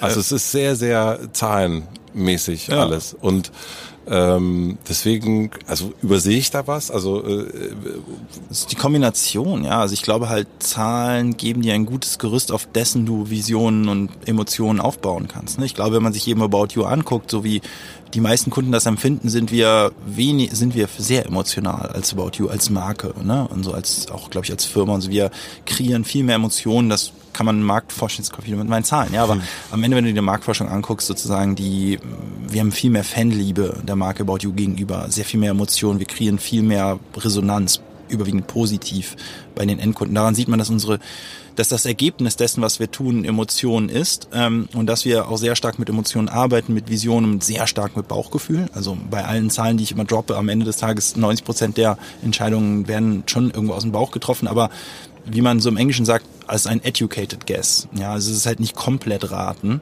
sondern du versuchst halt das, was geht, in Zahlen zu erfassen, um dir ein bisschen Grundlage zu geben für dein Bauchgefühl. Ja, aber am Ende des Tages natürlich entsteht dann am Ende viel aus Intuition heraus und Co. Und danach packst du es wieder in Metriken und versuchst es zu optimieren. Das gehört auch dazu. Und ich glaube, das ist am Ende eben Erfolg irgendwo im Wirtschaftsleben, ich glaube auch im politischen Leben und überall irgendwo am Ende die Kombination aus Intuition, Vision, einfach verrückte Dinge vornehmen, wo jeder sagt, das geht doch gar nicht, das kann, kann man nicht machen oder was weiß ich. Also das ist ja am Ende irgendwie so der Kern von Vision, irgendwie auf einem Blatt, weißen Blatt Papier was aufzeichnen, wo jeder sagt, das ist völlig verrückt. Ja, ähm, das klappt nie. So, das höre ich mein ganzes Leben schon. Ähm, das dann aber irgendwo mit mit mit Zahlen zu unterfüttern und mit einem Gerüst dann auch dorthin kommen zu können, weil ich glaube, am Ende des Tages ist es halt schön, wenn man gute Ideen hat, aber die Herausforderung liegt nicht in den Ideen. Irgendwie gefühlt hat jeder schon, äh, gefühlt gibt es tausende von Leuten, die Facebook erfunden haben und die Idee hatten zu Facebook oder die Idee für bla. So, aber nur einer hat Facebook gebaut. Und ich glaube halt, Visionen und Ideen zu haben ist wichtig, aber die große Herausforderung liegt darin, dann am Ende das auch wirklich umzusetzen. Und da hilft die Effizienz, da hilft die Produktivität und da helfen dir Zahlen und da hilft dir ein gewisser Fokus auch, glaube ich. Ne? Insofern, genau, es ist dann irgendwo am Ende beides wahrscheinlich. Ja. Und welches Gefühl möchtest du erzeugen? Ähm, mit About You jetzt? Hm. Ähm, äh, ja, viele Gefühle. Also am Ende des Tages möchten wir, dass uns Leute gut finden so und sagen, bin ein Fan von About You. Ja. Fan ist was Starkes, ja, zu sagen, ich bin Fan von About You. Es gibt nicht viele Marken, wo man sagt, ich bin Fan von. So Apple ist zum Beispiel ne, natürlich so das Paradebeispiel einer Marke, die es geschafft hat, so eine Art Jüngerschaft, mhm. also so eine Art sektenartige Fanliebe aufzubauen. Ja, ganz extrem, aber das schaffen halt nicht viele Marken ne, am Ende. Wenn du so um zwei Uhr aus dem Büro gehst, ähm, was, wann sagst du oder wann, wann schickst du eine Nachricht an, an, ich weiß nicht, leben deine Eltern noch? Ja. Äh, deine Nach und sagst, das war heute mal ein richtig geiler Tag. Was, was, äh, wann war das zuletzt und, und, und warum war das dann so ein geiler Tag? Ja, das letzte Mal, als ich meinen Eltern geschrieben habe, heute ist ein richtig geiler Tag, war äh, vor ein paar Tagen, da war ich noch auf den Philippinen am Backpacken mit einem kleinen Rucksack unterwegs und bin zwischen äh, Inseln hin und her gehoppt und jetzt kommt was sehr Trauriges, ja. Ich habe gesagt, das waren richtig geile drei Tage und weißt du warum? Weil ich kein Handyempfang hatte. Das ist richtig verrückt. Und ich war mit 30 Leuten auf dem Boot. Ähm, wir sind irgendwie von einer Insel ähm, zur nächsten gehoppt und haben dann auf so Remote Islands in so völlig vergammelten Dingern gepennt, so also so halben Zelten ohne Klimaanlage, ohne gar nichts, also richtig rough, ne, wirklich, also von nix, ja, und dann da waren so ein paar Filipinos, die da gefischt haben und äh, den Fisch abends auf den Grill gehauen haben. Zum Glück haben wir Fisch gefunden, ja, sonst hätten wir da nichts, hätten wir da nichts gegessen und so. Und ich hatte einfach drei Tage kein Handyempfang und habe deswegen mein Handy auch einfach in den Rucksack geworfen, einfach drei Tage nicht angemacht. So, ne? Und da habe ich meinen Eltern, das war das letzte Mal, aber jetzt fragst du vor drei Tagen, wo ich geschrieben habe, voll geile drei Tage, kein Handyempfang gehabt, so äh, kommt ja nicht oft vor. Ja. Und das Lustige war jetzt, ist natürlich sehr neulich, aber ich meine, da waren 30 Leute auf dem Boot, ich war jetzt auch nicht einzig, alle haben gesagt, boah, ist voll geil gewesen, dass es kein Handy gab. Ja. Aber jetzt kann man auch so oft sagen, ich meine, ich bin wahrscheinlich schon sehr digital Handy-addicted, ja, aber alle in meiner Generation sind das. Ja. Jetzt, äh, da kann sich, glaube ich, keiner ähm, von freisprechen sprechen oder ich kenne zumindest kaum einen, ja. Und es ist doch irgendwie, so traurig es ist, irgendwie total geil mit einer Gruppe von 30 Leuten, von denen ich viele gar nicht kannte, also die meisten ja gar nicht kannte. Und keiner ist, holt ein Handy raus beim Essen abends. Irgendwie, du gehst auf Toilette oder was weiß ich und nicht alle anderen ziehen ihr Handy oder irgendwas, ja, also so. Und das war schon äh, echt äh, ziemlich geil. Das ist ziemlich sehr traurig. Ich glaube, jeder, der jetzt sozusagen über 40 oder 50 nicht mit diesen Handy-Dingern aufgewachsen ist, wird sich denken, was erzählt dieser Freak, ja. Aber ich glaube, die meisten Leute sozusagen, die unter 30 oder unter 25 sind, ähm, können das wahrscheinlich nachvollziehen, dass es irgendwo diese ganze Handynummer schon so ein zweischneidiges Schwert ist. Ja, es ist schon irgendwo cool und so, erleichtert das Leben und ist irgendwie geil. Ich könnte auf gar keinen Fall auf mein Handy verzichten. Es ist halt schon sehr beängstigend, wie sehr dich das Handy halt beherrscht. Ne? Irgendwo. Vielleicht braucht es ja so einen Typen wie dich, ähm, der so analytisch auch unterwegs ist, der das aber auch total äh, spürt, was das so macht und was es so, äh, welche Abhängigkeiten erzeugt werden. Weil das ist, glaube ich, etwas, also wenn wir von was braucht der Mensch gerade, ähm, äh, ne, Klamotten, du hast gesagt, jeder Mensch muss sich irgendwie anziehen und so und alle, äh, keiner geht nackt raus, äh, zumindest in, in, hier in unseren Breitengraden. Aber ich glaube, die Befreiung davon, das ist, glaube ich, ähm, das ist die, glaube ich, die größte Herausforderung gerade. Also diese, dieses, okay, wie kommen wir von dieser Nadel wieder los? Ja. Und ich muss ganz ehrlich sagen, mich hat es deswegen so stark geschockt, weil ich in meinem ganzen Leben immer sehr so freiheitsliebend war. Und ich glaube, ich weiß nicht, ob ich das in die E-Mail geschrieben habe, ich vermute mal schon, weil das, ist so ein Motiv, was mich seit immer ähm, treibt, Freiheit zu, und nicht abhängig zu sein von irgendwas das war auch ein sehr starkes Motiv für Unternehmertum. Das ist sehr stark mein Motiv, auch eben viel Geld verdienen zu wollen, dass ich meine politischen Ambitionen unabhängig machen kann, frei und nicht abhängig bin von, weil am Ende du kannst nichts machen, wenn du kein Geld hast. Und ich will aber nicht abhängig sein davon, dass mir irgendwer Geld gibt. So und das, dieses Freiheitsding, nicht abhängig sein, ist für mich ein Riesenmotiv. Ich habe noch nie Drogen genommen, so ne, auch weil ich Angst hätte, davon abhängig zu werden. Ich, mir ist es, ich finde es gar nicht schlimm, wenn Leute Drogen nehmen, ehrlich gesagt. So whatever, sollen die Leute machen, was sie wollen. Ich mache es aber nicht, aber einfach nur, weil ich Angst hätte, davor abhängig zu werden. Ich hasse es, abhängig zu sein von irgendwas absolut abgrundtief. Und für mich ist es halt so schlimm zu merken, dass ich eigentlich wahrscheinlich abhängig bin von meinem Handy. So, ne? Und wie halt alle oder viele in meiner Generation. So, und das ist halt schon irgendwie scheiße. So, das ist, das ist auch irgendwie nicht cool, so abhängig zu sein von irgendeinem so kleinen kack elektronischen Device, ja. Ich würde sogar sagen, also äh, ne, du bist ja nicht nur abhängig von deinem Handy, sondern du, es wirkt sehr, als wärst du auch sehr abhängig von deinem Kalender. Also das ist, das ist ja, aber das ist aber eine okay Abhängigkeit. Ja. Also ich glaube, es gibt halt so Abhängigkeiten. Du bist auch abhängig vom Atmen jetzt so. Ne? Also es gibt auch so Abhängigkeiten, die, also es gibt erstmal biologische Abhängigkeiten, das ist fein. Und es gibt dann aber, das ist ja eine sporadische Abhängigkeit, das ist keine emotionale Abhängigkeit. Also ich meine, ich freue mich, keinen Kalender zu haben im Urlaub das ist ja keine Abhängigkeit. Also ja, ich bin sozusagen angewiesen auf meinen Kalender und getrieben durch meinen Kalender, aber ich bin in keinster Weise physisch oder emotional abhängig von meinem Kalender. Im Gegenteil. Ne? Es ist halt nun mal ein Tool so äh, und äh, deswegen glaube ich, biologische Abhängigkeit vom Atmen abhängig zu sein ist total in Ordnung und und sozusagen Arbeitstools zu haben. Irgendwie am Ende du bist an, ich bin angewiesen auf meinen Kalender, aber ich bin nicht abhängig von meinem Kalender. Ich bin angewiesen auf Mobilität. Ich bin nicht abhängig von Mobilität. Ne? So und ich bin, das ist für mich was anderes sozusagen sozusagen. Ich bin nicht abhängig von meinem Kalender. Ich bin heilfroh, wenn ich ihn los bin. So. Aber da bist du ja schon auch so einen ganzen Tag in, in, in, Bahnen unterwegs. Ne? Also du bist ja schon, du bist ja dann nicht frei. Also das kenne ich. Ich bin so, wenn ich ein paar Tage zu lange im Büro bin, und zu viele Meetings hatte und, und zu viel geklärt ist, ah, Freitag um 12 ist das und 12.30 Uhr ist das und 14 Uhr ist das, dass ich dann, äh, ich habe mittlerweile jetzt äh, zwei Tage, äh, dienstags und mittwochs, wo drin steht, über drei Stunden jeden Tag keine Termine unverhandelbar. Mhm. Und äh, um einfach, und da mache ich was ich im Grunde auch machen will. Also so, ich, wenn ich jetzt Lust habe, irgendwie mich mit jemandem zu treffen, dann treffe ich mit ihm oder wenn ich irgendwie was schreiben will, dann schreibe ich. Aber um eben, das sind so, das hört sich auch so albern an, aber es sind sechs Stunden Freiheit. Aber am Ende des Tages trägst du in deinen Kalender ein. Ne? Also deswegen, nee, aus meiner Sicht, das zeigt es, dass das Tool, dass der Kalender ein Tool ist. Ne? Weil du, um diese Zeit frei zu haben, nutzt du deinen Kalender, um sie frei zu machen. Aber ich glaube, so geht es mir auch. Ich bin ja, ich habe das Gefühl, ich beherrsche, ich bin noch in, ich bin im Driver Seat, wie man so schön im Englischen sagt, was mein Kalender angeht. Mhm. So, ich kann selbst, ich mache das aus, ich habe montags und Donnerstag mache ich morgens Sport. So. Mhm. Manchmal wird das überschrieben, aber im Kern eigentlich nicht. Mhm. So, und deswegen für mich der Kalender ein Tool. Ich bin nicht abhängig von meinem Kalender. Ich bin angewiesen auf meinen Kalender, um mir diese Zeit zu nehmen, frei zu sein und so weiter. Und das ist halt nun mal das Tool unserer Zeit sozusagen, wie du dir deinen Tag aufteilen kannst. Und damit kann ich total gut leben. Ich habe aber das Gefühl, ich bin immer noch quasi in, in, in der, ich beherrsche das Thema noch. Ne? Es beherrscht nicht mich. Beim Handy ist halt schon die Frage, wer beherrscht hier eigentlich wen gerade? Ja, beherrsche ich wirklich mein Handy oder beherrscht mein Handy mich so circa? Ja. Mhm. Und ich glaube, wenn das einmal vibriert, dann merkt man und man reagiert sofort emotional. Und es gibt ja mittlerweile wissenschaftliche Studien, dass das was mit dir macht, wenn dein Handy vibriert. Du emotional reagierst, dann ist ja die Frage, wer beherrscht hier gerade wen, ja? Ich habe das Gefühl, ich beherrsche meinen Kalender und er gibt mir genau diese Möglichkeiten. Das ist ein Tool für Freiheit, ja? ja? Freiheit ist ja auch etwas, das musst du dir eigentlich erarbeiten, so genauso wie du das machst, ja? Und für mich ist der Kalender ein Tool, mein Leben zu orchestrieren und ähm, deswegen fühle ich mich dem nicht unterlegen, ja. Und wie ist das mit, äh, also wir hatten jetzt den, den, den schönen Moment, ähm, als du deinen Eltern geschrieben hast, wann hast du das in deiner Firma? Also dieses zwei Uhr nachts rausgehen und wann war das für dich ein guter Tag? Also oder so, also ein besonders guter Tag. Also ne, man, hat, ich nehme mal an, dass du sehr sehr viele gute Tage hast, ja. aber so den Tag, ähm, wo du sagst, boah, das war jetzt irgendwie, äh, das, das, äh, das war heute was Besonderes. Also weißt du, eine andere Erkenntnis, die ich auf diesem Boot, das klingt so eine emotionale Pilgerreise, die, ähm, aber was ich immer wieder in dieser besagten handyfreien Zeit natürlich sehr viel mit Leuten unterhalten, die ich gar nicht kannte und ähm, was ich immer wieder feststelle ist, viele Leute sind unhappy mit ihrem täglichen Leben so. Und dann fahren die in Urlaub und dann suchen die auch unerreichbares Glück in ihrem Urlaub, um dieses unerträgliche Unglück in ihrem Urlaub, sag ich mal jetzt mal übertrieben gesprochen, irgendwo auszugleichen, ja. Und ich muss sagen, immer wenn ich im Urlaub bin, wird mir eigentlich klar, wie sehr ich meinen Alltag mag.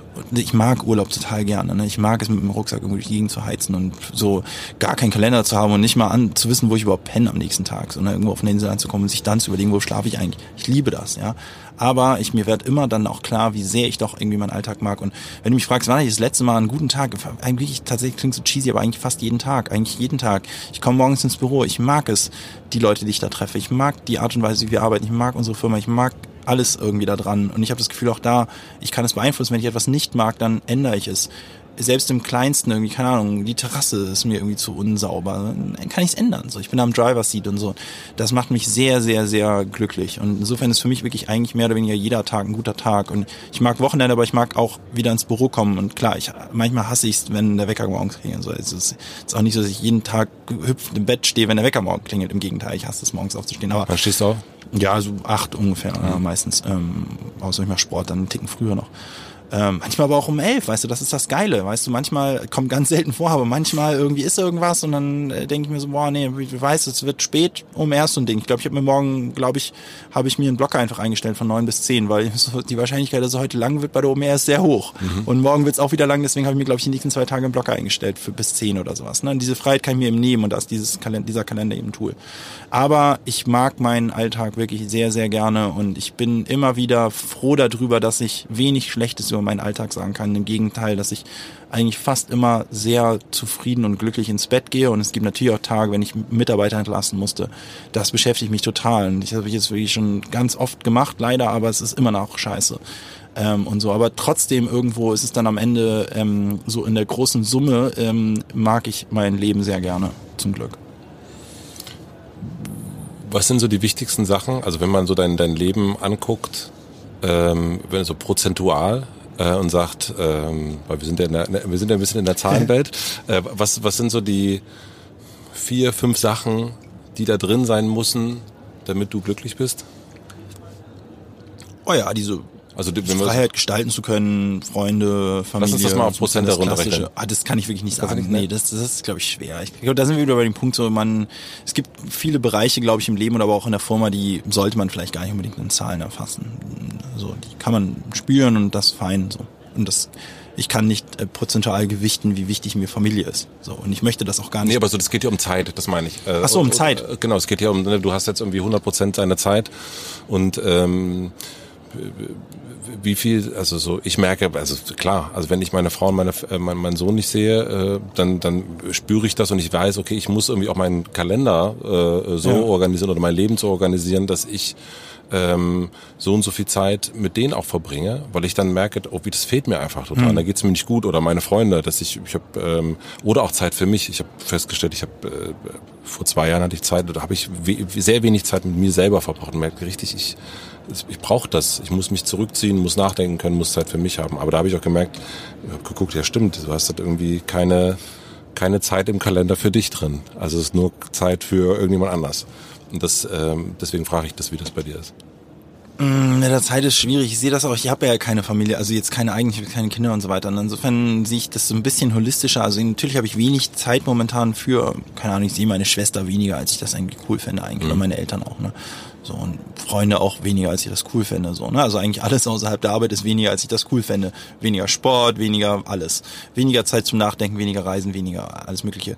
Aber ich sehe das halt eben so ein bisschen ähm, in Etappen auch irgendwo. Und ich bin total fein damit, dass ich jetzt gerade in einer Etappe meines Lebens bin, die sehr geprägt ist von Arbeit. Und ich glaube, man kann nicht alles haben. Und irgendwie manchmal regt mich auch diese hier so genannte Generation Z oder Y oder was ich jetzt gerade bin, keine Ahnung, auf, ich weiß nicht, ob Presse das nicht ein bisschen noch ein bisschen zu sehr irgendwie so, so, so an, vermutet, aber irgendwo so, man sagt ja so, das stimmt auch in gewissen Teilen irgendwie, die, meine Generation will immer alles sofort geil haben und nie Abstriche irgendwo mhm. und von allem immer alles so ein Utopia-Welt und das gibt's halt glaube ich nicht so und ich bin fein damit, dass es jetzt so ist, aber ich wäre nicht fein damit, also nämlich sehr wenig Zeit für alles andere und sehr viel Zeit in die Arbeit. Ich wäre nicht fein damit, wenn das meine Perspektive der nächsten 100 Jahre oder 50 oder was ich, wie lange ich noch lebe, Jahre ist. Ja.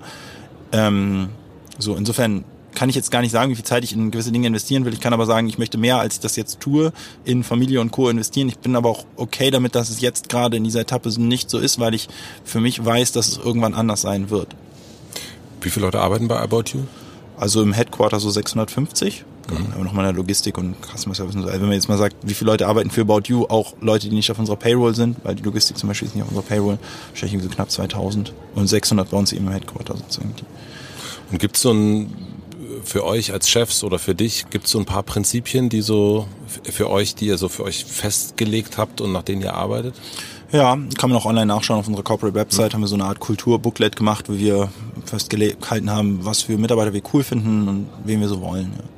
Und was sind das für Prinzipien für dich? Mm, das ist so ein Mix aus ähm, sozusagen so DNA-Skillset, sag ich mal, flexible Leute, Leute, die fein damit sind, dass sie nicht wissen, was sie in den nächsten zwei, drei Jahren machen werden, sondern irgendwie ja es ein bisschen auf sich zukommen lassen können, also nicht so ein krass großes Plan, mhm. Grad an Planungssicherheit brauchen, flexibel sind, smart sind, so ein bisschen unpolitisch sind, also unpolitisch in dem Sinne, dass sie jetzt nicht sich die ganze Zeit Gedanken machen, wie kann ich meine eigene Karriere fördern, sondern eben mhm. so im Wesentlichen auf Output rumdenken, ähm, die ähm, bereit, also die ähm, nicht Ewigkeiten irgendwie sich so einen theoretischen Gedanken verkomplizierten Dingen machen, sondern pragmatisch sind und und. Also so relativ viel so aus der Kategorie ähm, und aber auch leidenschaftlich sind für das, was die machen, das geil finden, positiv sind, ihr Team motivieren, irgendwo und und und. Ne? Dann aber gibt's noch die Kategorie so, ähm, wir mögen integre Leute, die casual sind, die respektvoll sind, aber jetzt auch nicht irgendwie, dass sie sich so krass ernst nehmen selbst, ne? also ein bisschen locker sind, die humbled sind, also die ähm, was soll dieses ganze Englisch, wir reden in der Firma Englisch, dieses ganze Ding ist auf Englisch, ich muss gerade im Kopf die ganze Zeit ja. englische Wörter übersetzen auf Deutsch. Ähm, das hört sich sehr nach dir an zurückhaltend sind und so. Das hört sich sehr nach Hannes, Sebastian und mir an. Mhm. Ja, also wir drei haben das geschrieben, klar. Und ne, so ist ähm, und äh, Benjamin Otto auch. Also das war haben wir ganz am Anfang zu viert gemacht. Mhm. Genau. Äh, ähm, ja, Unternehmen, gründergeführte Unternehmen sind oft in gewisser Weise irgendwo natürlich oft sehr geprägt von den Gründern. Bist du ein Vorbild? Ähm, also ich glaube, ich hoffe irgendwie wir drei, Hannes Sebastian nicht. Also ich sag mal so, äh, ähm, Vorbild ist ja immer so gleich positiv beladen, ja. Ich glaube, wir sind auf jeden Fall ähm, Projektionsflächen und Leute schauen sich an, was wir tun. So, und ich hoffe, dass wir im positiven Sinne auch ein Vorbild sind. Ähm, auf jeden Fall sind wir unter Beobachtung und Leute adaptieren das, was wir machen. Und das müssen wir uns Mühe geben, dass es halt möglichst kein Scheiß ist, den wir halt tun dann. Ne? Und für mich möchtest du ein Vorbild sein? Also auch da können wir auch gerne den, das, das große Bild nehmen, das große Computerspiel ja, ich möchte irgendwie positiven Einfluss irgendwie haben oder irgendwie, weiß ich nicht, was Positives machen mit meinem Leben und auch positiv, äh, was Positives daraus machen, was mir halt irgendwie aus unerklärlichen Gründen halt so ein bisschen in die Wiege gelegt mhm. wurde, was auch immer das halt ist, so, ne? Aber ich glaube, was es ist, ist so ein bisschen auf einem weißen Blatt Papier irgendwie Dinge schaffen, die keiner sich vorstellen konnte, so, ne? Wo keiner sich vorstellen konnte, dass es möglich ist, so. Und das, glaube ich, kann ich irgendwie so ein bisschen und Leute zusammenbringen und so. Und ich möchte halt damit irgendwas anstellen, was halt cool ist und positiv ist, so, ne? Ja. Und, und das wäre gut, wenn es klappt. Wäre aber auch, ich meine, dieses ganze Politik-Ding, ne? Ich bin auch echt total fein, wenn es nicht klappt. Ich hab meinen Frieden. Ich bin kein so, der sagt, mein Gott, ich bin total unglücklich, wenn ich unerfolgreich bin. Ich hatte total Phasen in meinem Leben, da war ich überhaupt nicht erfolgreich. Da war ich jetzt aber auch nicht minder glücklich. So, ne? Ich bin da auch da, glaube ich, realistisch, dass die Wahrscheinlichkeit, dass das klappt mit dieser Parteigründung und das dann auch, also die Gründung kriege ich auf jeden Fall hin, aber dass das dann irgendwie auch irgendwen mal interessiert und wirklich, ich mal irgendwie wirklich Impact erzeuge. Die Wahrscheinlichkeit ist total gering. Die Wahrscheinlichkeit, dass das nicht klappt, ist viel, viel, viel höher. Aber ist egal, ich will es probieren. Ne? Und dann werde ich halt dann nochmal probieren und nochmal probieren und irgendwann aber wenn, wenn, dann irgendwie ist es auch fein, wenn es halt nicht klappt und ich dann am Ende irgendwie so irgendwo rumsitze und so irgendwas mache, so halt, ne. Also, ist auch irgendwie fein. Ich bin nicht so ein, ich bin jetzt kein so krass erfolgsgetriebener Typ oder sowas, ne. Hast du für, also die Politik, da kommen wir gleich nochmal dazu, ich will noch einmal abschließend so zu About You oder das Unternehmertum ähm, noch eine Sache fragen. Wenn da jetzt so ein, jetzt bist du ja quasi, jetzt bist du ja Otto, ja, also jetzt bist du, jetzt bist du derjenige, der eigentlich äh, theoretisch 100 Millionen in der Tasche hat. Äh, und da kommt jemand mit 18 zu dir und sagt, äh, sitzt im Zug neben dir oder auf der OMR jetzt mhm. und sagt, äh, ja, du, äh, Herr Müller, ich habe ich hab mitbekommen, Sie sind sehr erfolgreich. Ähm, was sind so drei Sachen, die du der Person sagen würdest, worauf sie achten sollte? Oder was, wo du sagst, das ist irgendwie das, das hat mir geholfen, das Schiff zu navigieren und dahin zu navigieren, wo es jetzt ist?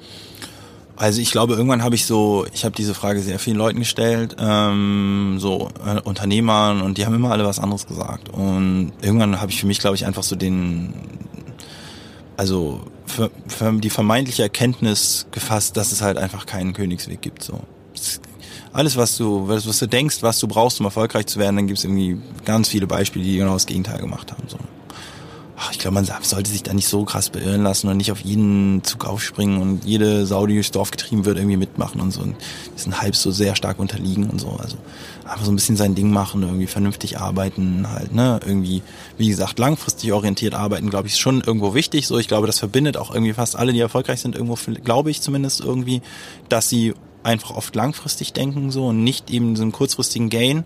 Aber auf der anderen Seite auch da gibt es wieder unzählige Beispiele von Leuten. Also es ist halt die Frage, was du willst. Ja, also wenn zum Beispiel Geld dein Motiv ist, dann gibt es unzählige Leute, die sind total reich geworden mit, mit totaler Scheiße so und total kurzfristig gedacht haben, total alle Leute über den Tisch gezogen haben und so weiter und total reich sind. Ja, also was heißt so, das ist ein bisschen die Frage, was deine Zielmetrik ist. Wenn, wenn der Typ neben mir im Zug halt sagt, ich möchte total reich werden, dann gilt auch das wahrscheinlich nicht.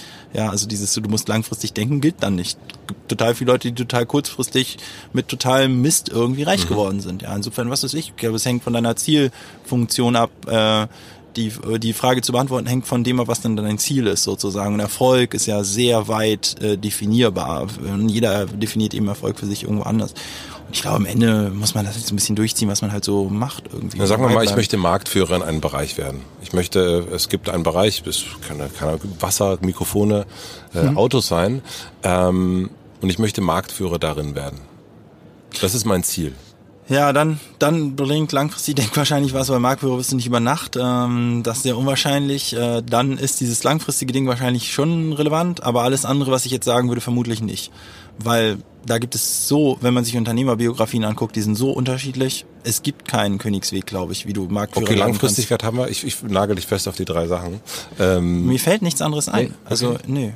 Mit nichts was, wo ich sagen kann, da könntest du mir nicht unzählige Gegenbeispiele liefern oder ich mir selbst Gegenbeispiele liefern, wo es halt, wo jemand Marktführer geworden ist mit genau dem Gegenteil von die, allem, was ich jetzt Und sagen was ist es könnte. bei dir gewesen? Also was hat bei dir gut funktioniert, würdest du sagen? Ähm, ja, ich habe zum Beispiel sehr, sehr opportunistisch gehandelt eigentlich. Ne? Ich hatte ja nie so einen derben Masterplan irgendwie. Ähm, also ich hatte einen groben Masterplan für mein Leben irgendwo, aber ganz, ganz grob, aber jetzt nie für die Businesses, die ich gemacht habe, sondern ich habe diese Webseiten aufgebaut und dann habe ich gesehen, wer wirbt und dann habe ich das gemacht, was die machen, die geworben haben und dann habe ich ne und und so weiter und so fort und dann kam das nächste, nächste, nächste und es war sehr opportunistisch, würde man halt sagen, so, ne? also immer sehr so Ausschau gehalten nach der nächsten Opportunity so ne und die dann aber auch ähm, ergriffen.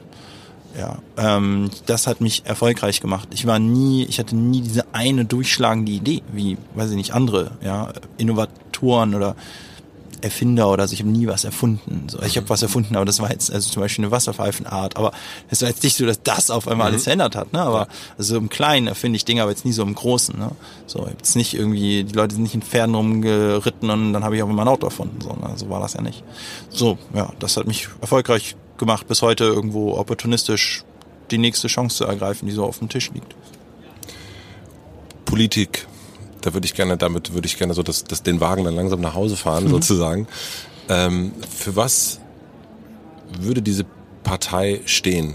Was sind so die, ähm, also du bist auch in einer Partei, ich weiß nicht welche, ich weiß nicht, ob du es sagst oder nicht. Nee. Ähm, Also ja, ich bin in der Partei, aber auch weil ich da irgendwie mit 17 Mal eingestiegen bin und irgendwie, keine Ahnung, nicht ausgestiegen bin. aber, ja. Ähm, für was würde die, also hast du einen Namen schon für die Partei? Nee, ich habe mir auch, ähm, das ist wieder das Thema Fokus. Ich glaube, wo, wo du bei der Frage bist, so wie kann man erfolgreich werden, also ich glaube, aber auch da, wie gesagt, habe ich selbst auch wieder ganz viele Gegenbeispiele, aber für mich zumindest hat es gut funktioniert oder hat es besser, fun besser funktioniert zu fokussieren und nicht tausend Sachen gleichzeitig zu machen. Ich habe jetzt zwar viele Firmenbeteiligungen und so, aber ich arbeite 99,8 Prozent meiner Zeit an About You. Ähm, und all- alles andere ist komplett unabhängig, ich gucke da gar nicht rein, so circa, macht da kaum was. Ähm, und äh, momentan ist für mich About You wichtig, deswegen diszipliniere ich mir selbst nicht allzu viele Gedanken über dieses ganze politische, politische Thema zu machen. Aber so ganz kurz dazu noch, weil du, ähm, weil du sagst, dass du eigentlich sehr ähm, Möglichkeiten getrieben bist. Ähm, es gibt ja in diesem Geschäft, in dem du bist, in dem sehr viele Menschen, die hier sind, dieses Online, gibt es ja unfassbare viele Möglichkeiten. Jeden Tag ein neuer, neuer Funnel Ja. sozusagen, neue Leads generieren. Ähm, wie kann man sich da fokussieren? Ja, habe ich auch irgendwann so ein bisschen gelernt. Also wir haben am Anfang auch mal zu viel gemacht und immer fünf Möglichkeiten gleichzeitig ergriffen und dann ist nicht so richtig durchgeschlagen. Also mit früher meine ich so, ne, irgendwie mit 20 oder 18 oder 19, weil da war ich zu ungeduldig. Ähm, und wollte immer zu viel gleichzeitig machen. Und das, das hat sich dann äh, reduziert ähm, auf heute jetzt nur noch eine Sache machen. Äh, und ich glaube, damit bin ich ganz happy und ich glaube, es ist auch erfolgserhöhend, ähm, nicht unzählige Dinge gleichzeitig zu machen. Und sich auch nicht immer un, also ja, und bei, bei About You machen wir schon genug, ja. Also ich, About You ist schon ein Blumenstrauß an, an Dingen, die wir tun. Jetzt neben About You noch einen anderen Blumenstrauß aufzumachen, das wäre einfach zu viel. Aber auch innerhalb von About You, ich meine, da gibt's dann den, den Award, Ja, ja. äh, jetzt macht er ein Festival, Ja. ähm, dann gibt's natürlich den Online-Shop, äh, wahrscheinlich demnächst, weiß ich nicht, ob es schon eigene Klamotten gibt. ja, gibt es. Ja, ja, genau. Edited ist unsere Eigenmarke und About You Ja. äh, Label. Ja, und das gibt's ja sozusagen, da sind ja schon, aber wie schaffst du es da innerhalb der Firma dich, also kannst du dich da auch fokussieren? Musst du dich da auf Sachen Also fokussieren? da bin ich echt ganz froh, dass ich Hannes und Sebastian habe, weil ich bin auf jeden Fall der unfokussierteste von uns dreien. Die beiden halten äh, mich auf jeden Fall gut oft davon ab, irgendwie zu viel Mist zu machen, nebenbei zu viele Dinge anzustoßen. Nichtsdestotrotz, das ist immer irgendwo ein Balanceakt ne? aus. Du musst neue Dinge anstoßen, um voranzukommen und Innovation, in, um innovativ zu sein. Du musst aber auch dafür sorgen, dass das, was du anstößt, halt vernünftig umgesetzt wird. Und wenn du immer immer alles neu anstößt, dann wird auch das, was du angestoßen hast, nie vernünftig umgesetzt. Das ist irgendwo ein Balanceakt, glaube ich, den man als Unternehmer da oder als Chef, das kennt jeder, muss ja auch kein Geschäftsführer dafür sein, um diesen Balanceakt zu haben, ne? ähm, die man da als Chef eigentlich immer hat, einfach. Ne? Und woran erkennst du, dass du jetzt einer Idee mehr Aufmerksamkeit schenken solltest als einer anderen? Ah, schwer zu sagen. Ich glaube, das ist ein bisschen dieses Intuitionsding dann. Ne? Also sehr zahlengetrieben wieder auch, ne? aber irgendwo am Ende wahrscheinlich schon am Ende irgendwie sehr stark so, hm, wo glaube ich, wo ich jetzt auch persönlich irgendwo einen Mehrwert stiften kann. Ne?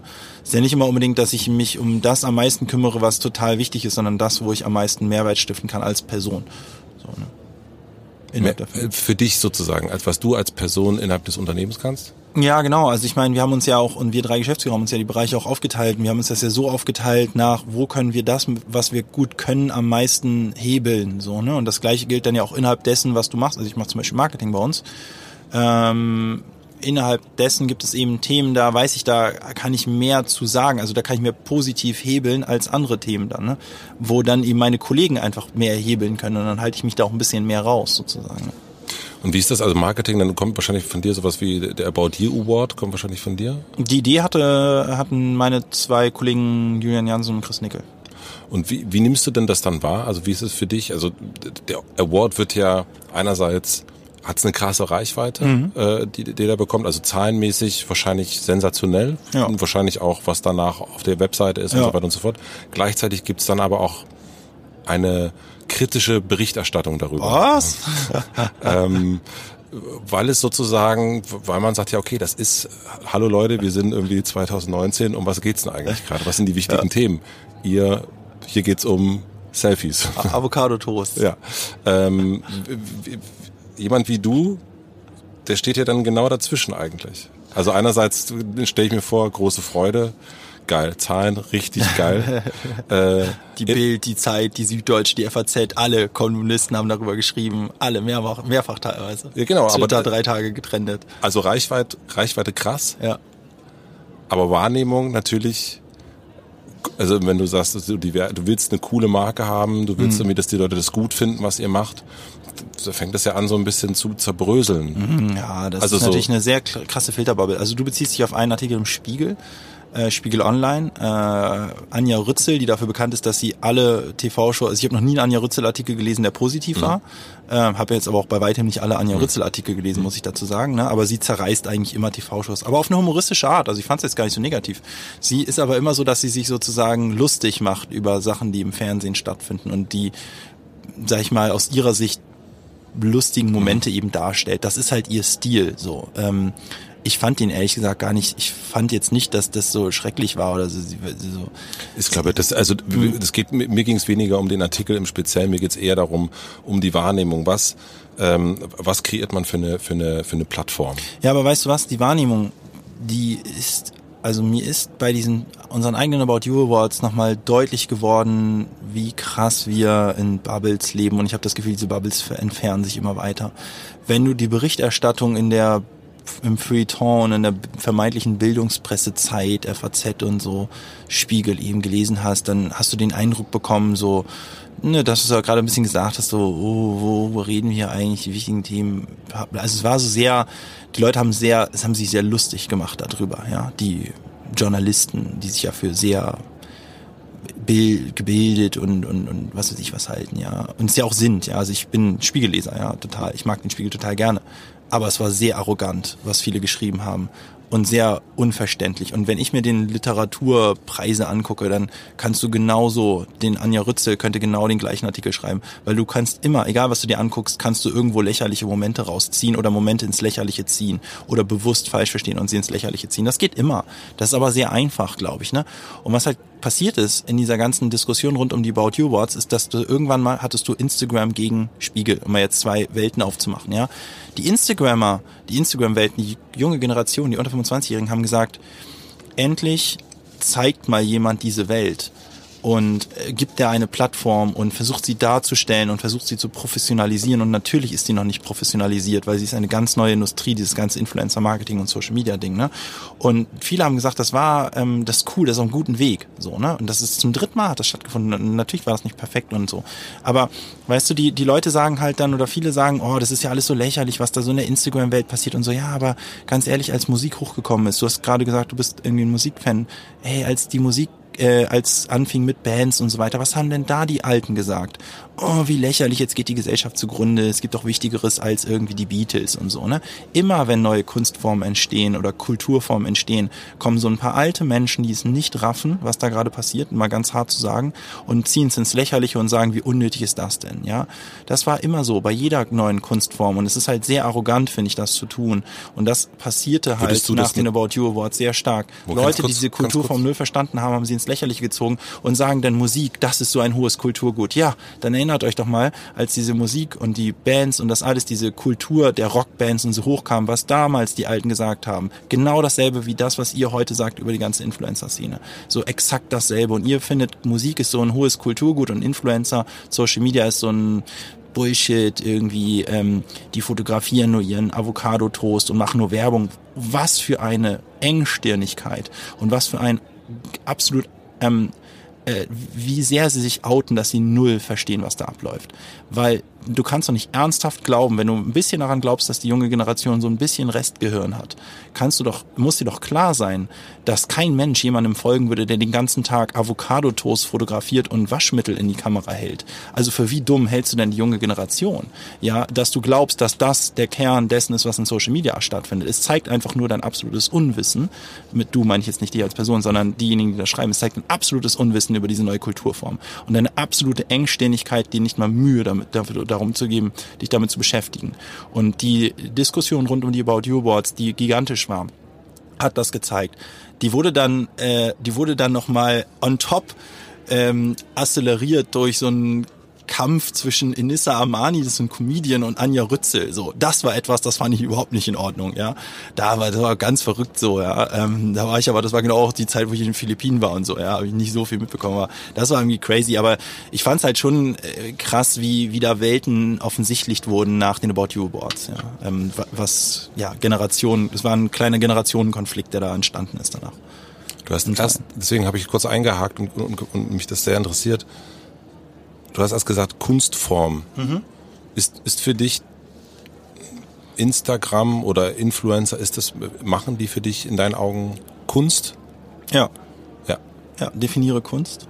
Ich, Kunst ist etwas zu erschaffen, was andere sich angucken und darin irgendwas sehen, in meinen Augen. So, wenn das die Definition von Kunst ist, dann, und ein Bild malen ist Kunst, was auch am Anfang belächelt wurde, weil jeder gesagt hat, man kann so ein paar Striche auf so ein Papier malen, das ist doch irgendwie scheiße und so, das ist doch gar nichts Anspruchsvolles, Niveauvolles. Und irgendwann hat man sich damit beschäftigt und gemerkt, so, ah, Künstler, das ist eine andere Welt. Also da, da öffnen sich Welten, wenn man ein Bild anguckt und ein Künstler sich richtig Gedanken gemacht hat. Und natürlich, wenn du dir ein Museum Bild anguckst, sagst du drei Striche, das kann ich auch, ne, kann ich nachmalen. So, naja, klar kannst du das nachmalen. Aber Kunst ist ja nicht das Nachmalen, sondern das ähm, Tiefe, was in Bildern steckt. Das ist Kunst. So. Und immer, wenn du dir Kunstform oberflächlich anguckst, kommen sie dir lächerlich vor. Immer. Und es kommt dir so vor, als was ist das, warum, warum gucken das Leute, warum folgen dem Leute? Das ist doch total einfach. Das ist klar, wenn du die Oberfläche anguckst, ist das immer so. Und deswegen ist, glaube ich, auch sozusagen, ich finde diese absolut ähm, konträre äh, Diskussion rund um Social Media zeigt eigentlich, dass eine Kunstform ist, weil alle Kunstformen, die neu entstanden sind, erstmal brutal also in, in den Meinungen auseinandergeklafft sind, was das eigentlich ist. Sind diese Menschen, die bei dir, also bei dir oder bei euch auf der Bühne entstanden sind, für dich dann Künstler? Ja, was nicht heißt, dass mhm. ich alles cool finde, was die machen. Und das heißt auch nicht, dass ich das alles supporte. Und es gibt auch total viele schwarze Schafe und es gibt tatsächlich Leute, die irgendwie Avocado-Toast fotografieren und den ganzen Tag Werbung machen. Aber das sind übrigens nicht die erfolgreichen. Ne? So wie in jeder Kunstform gibt es irgendwie ein paar Leute, die das auch irgendwie ganz komisch machen oder und und und ja oder auch mit, mit schwarze Schafe auch im Sinne von die mit unfairen Mitteln arbeiten und so weiter. So ist das immer, ja. Also und ich möchte nicht sagen, dass alle Leute, die auf den About You Awards auf der Bühne standen, erstmal kenne ich die meisten gar nicht. Ähm, und ähm, ich möchte auch nicht sagen, dass ich die alle gut finde, ja. Aber ich finde jetzt auch nicht jedes Bild in einem Museum gut und das daraus leite ich doch nicht ab, dass ich Kunst scheiße finde. Oder ich finde ja auch nicht jede Band gut. Ich finde, ich höre kein Heavy Metal oder was ist ich. Aber man kann doch nicht sagen, nur weil ich Heavy Metal scheiße finde, ist Musik scheiße. So, und ich folge Leuten auf Instagram, ein paar, die ich gut finde. So, und deswegen bin ich auch Teil dieser Szene, so, und das ist auch cool. Heißt aber nicht, ich, es aber 90 Prozent finde ich uninteressant und ganz viele finde ich sogar richtig scheiße und vieles finde ich total bedenklich, ja. Aber das ist nun mal so. So, und man kann aber nicht eine ganze Industrie verteufeln, nur weil man sich so ein, zwei, drei Beispiele rauszieht und das macht äh, macht Berichterstattung gerne gerade zu diesem mhm. Thema, dieser arrogante Blick und dann wird ein Beispiel rausgezogen und gesagt, guck mal hier, wie schlimm diese Welt ist. Ja, du kannst überall negative Beispiele rausziehen. Aber das ist nicht cool. Das ist keine objektive Auseinandersetzung mit diesem Kunst, mit dieser Kunstform Social Media, das zu tun sich irgendein schwarzes Schaf rauszuziehen, so circa Heavy Metal anzumachen und zu sagen, guck mal, das ist Musik, wie scheiße ist das denn? Mhm. Ja, äh, ne, so kannst du das halt machen, klar, so kannst du über, so kannst du Musik analysieren, die einen beschissenen Song raussuchen oder einen Song raussuchen, wo einer einen anderen kopiert hat und dann sagen, guck mal, das ist Musik, die kopieren sich gegenseitig und daraus dann zu verallgemeinern, das kannst du in jeder Kunstform machen. Ich hatte, als ich, wir haben das ja ganz am Anfang gehabt, diesen, diesen, diesen, äh, äh, ich habe kurz erzählt, was, was ich, äh, wie meine 16, 17-jährige Zeit aussah und da habe ich erst kurz erzählt, ne, Nirvana, äh, Rage Against the Machine, ähm, für mich Kunst, ähm, die mich krass aufgewühlt hat, die mich äh, wahnsinnig geprägt hat, die äh, mein Lebensweg unglaublich bestimmt hat. Und auch wenn ich heute auf ein Konzert gehe oder wenn ich in eine Galerie gehe oder jetzt äh, vor zwei Wochen irgendwie die Bilder von Andreas Mühe mir angeguckt habe, dann hat mich das, ich kriege jetzt eine Gänsehaut, mhm. wenn ich dran denke. Das, das macht es mit mir, weil ich denke, wie setzt er sich als Künstler mit seiner Familie auseinander, mit seiner Herkunft auseinander, ähm, mit seinem toten Vater, äh, den er wieder zurückholt. Das, das macht Kunst und ich, ich sitze mit meiner Mutter äh, die mit mir in der Galerie war und, und wir sitzen dann da und, und, und reden eine halbe Stunde, Stunde darüber, was das so, wie, wie, was das, was der da gemacht hat, was der da erzeugt hat. Und ich, meine Mutter geht eigentlich nicht in Galerien, aber die Bilder haben sie krass berührt. So, dass sie mich immer noch mal so, der ja, hast du diesen Zeitartikel, kannst du mir das Magazin bitte aufheben? Ich, das hat die noch nie zu mir gesagt. Mhm. Also, weil es einfach so berührt hat, diese Kunst. Mhm. Ähm, was macht es, also, was erzeugt die Kunst der Leute, die da bei euch auf dem About You Award sind? Was, was macht es mit dir, wenn du das siehst? Weil du sagtest, das ist für dich Kunst. Ähm, was sind deine äh, Emotionen, die dann, die dann kommen? Was ich, ich möchte an? sagen, es ist eine Kunstform, eine sehr, sehr junge ähm, Kunstform oder ähm, Kunst ist, ich weiß gar nicht, ob Kunst so das beste ist Musik Kunst für dich? Also ist hm. Nirvana Kunst? Ja. Ja, weil es ist ja eine andere Art von Kunst, wie die, die du gerade beschrieben hast mit dem, mit den Bildern, mit dem, das mal, Kunst, Art. ich würde, Kunst ist für mich etwas, ich, ich, ich, ich sehe das, also jemand transportiert etwas, ähm, ob das jetzt aus ihm herauskommt, wie auch immer, woher das jetzt kommt, aber das, auf mich hat das so ein, dann in dem Moment, also das, äh, man kann ja sehr viel als Kunst bezeichnen, aber das ist das, was es, dann berührt etwas in mir. Also dann schwingt etwas, das ist irgendwas, irgendwas, wenn es besonders, für mich ist Kunst dann immer besonders toll, wenn ich merke, so da transportiert jemand das, was ganz tief in ihm drin ist, schafft er irgendwie Ausdruck. Mhm. Und das wiederum macht etwas mit mir und ich kann es gar nicht, es schwingt, es ist wie so ein Aha-Moment. Irgendwie ist es vielleicht schon da oder auch noch nicht, keine Ahnung, kann ich nicht, kann ich nicht beurteilen. Also es ist ja auch nicht, kann auch nicht sagen, warum Kurt Cobain jetzt ähm, so viele Menschen erreicht hat und so viele Sachen beeinflusst hat auch. Mhm. Weiß ich, also hat er sich ja auch nicht gedacht, hier, äh, mhm. here we are now entertainers. Mhm. Ähm, aber ich, ich, ich kriege mal wieder Gänsehaut, wenn ich dran denke. Äh, das macht es. Mhm. Irgendwie wühlt mich das auf. Ich glaube, ich bin dann so ein bisschen in between, ja. Mich wühlt Social Media nicht so auf, aber wenn du dir mal anguckst, die etwas jüngere Generation, die heute 20-Jährigen, die werden genauso aufgewühlt emotional von vielen Leuten, denen sie folgen. Und am Ende des Tages, du hast gerade beschrieben, so der transportiert was in die Welt, der beeinflusst viele Menschen und der transportiert seine emotionale, sag ich mal, Gemütslage irgendwo durch seine Songtexte an Leute und das bringt Gänsehaut. Genau dasselbe macht doch Social Media. Bei vielen Leuten. Nicht bei mir, mhm. aber bei vielen Leuten. Ähm, die, es gibt viele Leute, und das war auch das Krasse an diesem, ich weiß nicht, ob du diesen, sag ich mal, Konflikt zwischen Anja Rützel und Enissa Amani mitbekommen hast. Enissa Amani hat sich darüber aufgeregt, dass Anja Rützel, die hat halt diese, die hat halt so die lächerlichsten, aus ihrer Sicht lächerlichsten Momente rausgepickt mhm. aus den About You Awards. Einer davon war, die, war der Auftritt von Enissa Amani, die eine Comedian ist. Ähm, und die Inessa Mane hat sich darüber aufgeregt, weil sie sich da blöd dargestellt gefühlt hat. Ich persönlich fand das eigentlich ganz witzig, was die Anja Rütze geschrieben hat und fand es jetzt gar nicht so dramatisch. So, Inessa Amani hat sich davon angegriffen gefühlt, whatever. Ist jetzt auch scheißegal, ich will es gar nicht werten, was da jetzt passiert ist, aber was, was, was ist danach passiert? Inissa Amani hat gesagt, sie fühlt sich davon angegriffen und dann haben plötzlich Hunderttausende von Leuten ähm, hat sie mobilisiert. Ähm, und was zeigt das denn? Das zeigt, dass da Hunderttausende von Leute mega emotionalisiert sind durch eine Nissa Mani, die jeden Tag sendet, die jeden Tag ihre Gefühlswelt irgendwie Leuten zugänglich macht, ähnlich wie Kurt Cobain. Kurt Cobain macht es über Musik, sie macht es über Instagram Stories. Kann man jetzt sagen, oh, lächerlich Instagram, aber am Ende des Tages ist dasselbe irgendwo, ja, also dieselbe Kategorie. Leute kriegen Gänsehaut, wenn sie Inissa Mani sehen irgendwo und keine Ahnung, ist ihre Follower und sehen, oh, da geht's schlecht oder das mobilisiert die, ja, und das ist doch ein etwas ganz ähnliches. Und ich, kriege ich, ich krieg Angst vor ihr. Wieder? Bei mir macht es Angst. Bei dir macht es Angst, aber ja. Kurt Cobain hat auch viel Angst gemacht, ne? oder? Das weiß ich nicht. Das kann Natürlich. ich Das kann ich, also ich weiß nicht, ob die Leute Angst haben, das, das kann ich nicht aber so. Also, aber warte mal, also das Kurt Cobain hat total vielen alten Menschen Angst gemacht, weil die gesagt haben, jetzt rutscht die Jugend ab, guck mal, die nehmen alle Drogen, die arbeiten gar nicht, die, guck mal, wir haben irgendwie hier äh, nach dem okay, Krieg so Sachen aufgebaut und so. Natürlich hat Kurt Cobain Leuten total Angst gemacht, weil die das Gefühl hatten, jetzt rutscht die junge Generation ab. Deine Eltern, ich weiß nicht, fanden die das cool, dass du irgendwo in einem Proberaum rumgehangen hast mit Freunden, irgendwas Bier getrunken hast und so? Weiß ich nicht, oder? Ich meine, die haben sich vielleicht auch ein bisschen Sorgen gemacht. Auf jeden Fall vielleicht nicht deine Eltern, aber viele aus der älteren Generation haben gesagt, Kurt Cobain macht mir richtig Angst. Und die haben dann aber nicht beschrieben, dass du Gänsehaut bekommst von einem Song, sondern die haben andere Dinge beschrieben. Die haben beschrieben, oh, guck mal da auf Konzerten, da sind total viele Leute Drogen. Da ist letzt einer gestorben, da ist letzt einer zusammengebrochen.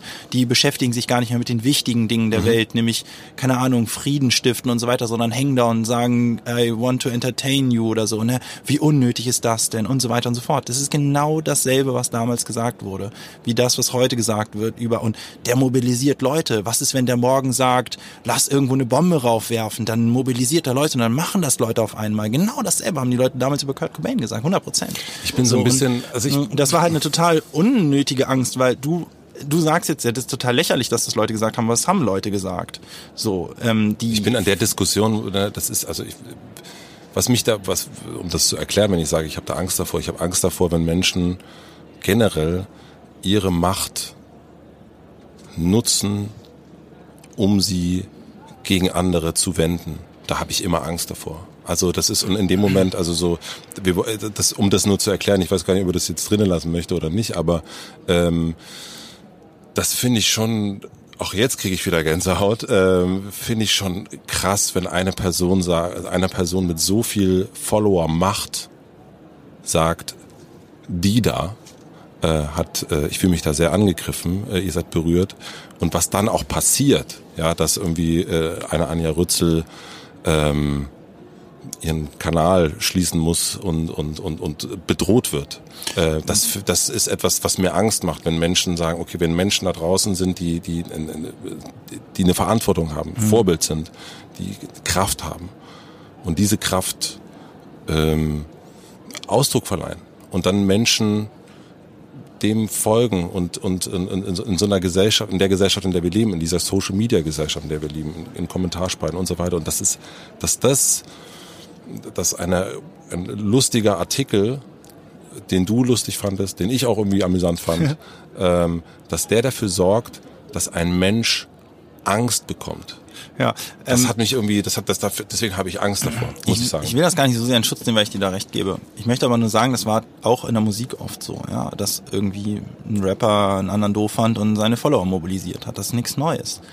Dass Leute ähm, Follower haben, war schon immer so, auch vor mhm. Social Media und dass es immer ein paar gibt, die das nicht cool einsetzen, war auch schon immer so ich glaube nur, man darf es jetzt, man sollte auch hier wieder vorsichtig sein, es zu verteufeln, weil es gibt unzählige Beispiele, die ich dir nennen könnte, wo Leute ihre Followerschaft mhm. sehr positiv genutzt haben. Nehmen wir mal Greta. Mhm. Ich weiß nicht, wie du Greta findest mhm. und Fridays for Future, ich finde es gut.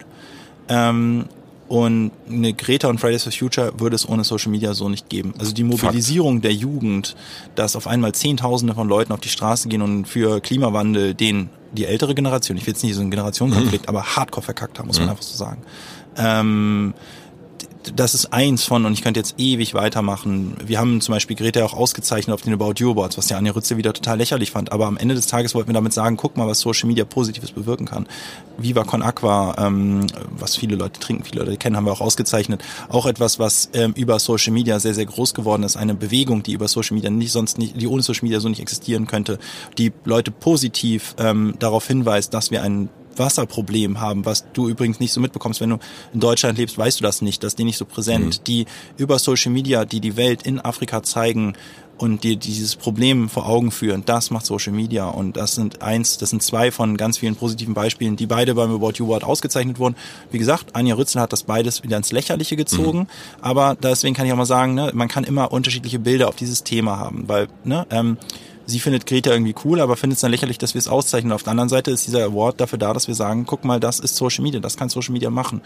Und ich bin übrigens dafür, dass wir im nächsten Jahr auch, ähm, wir haben uns in der Galerie, die dazu stattgefunden, die parallel stattgefunden hat, sehr stark mit dem Thema Cybermobbing auseinandergesetzt. Das, was danach passiert ist mit Anja Rützel, das war Cybermobbing. Fakt. Und Fakt. Und das ist richtig scheiße und das macht mir auch Angst.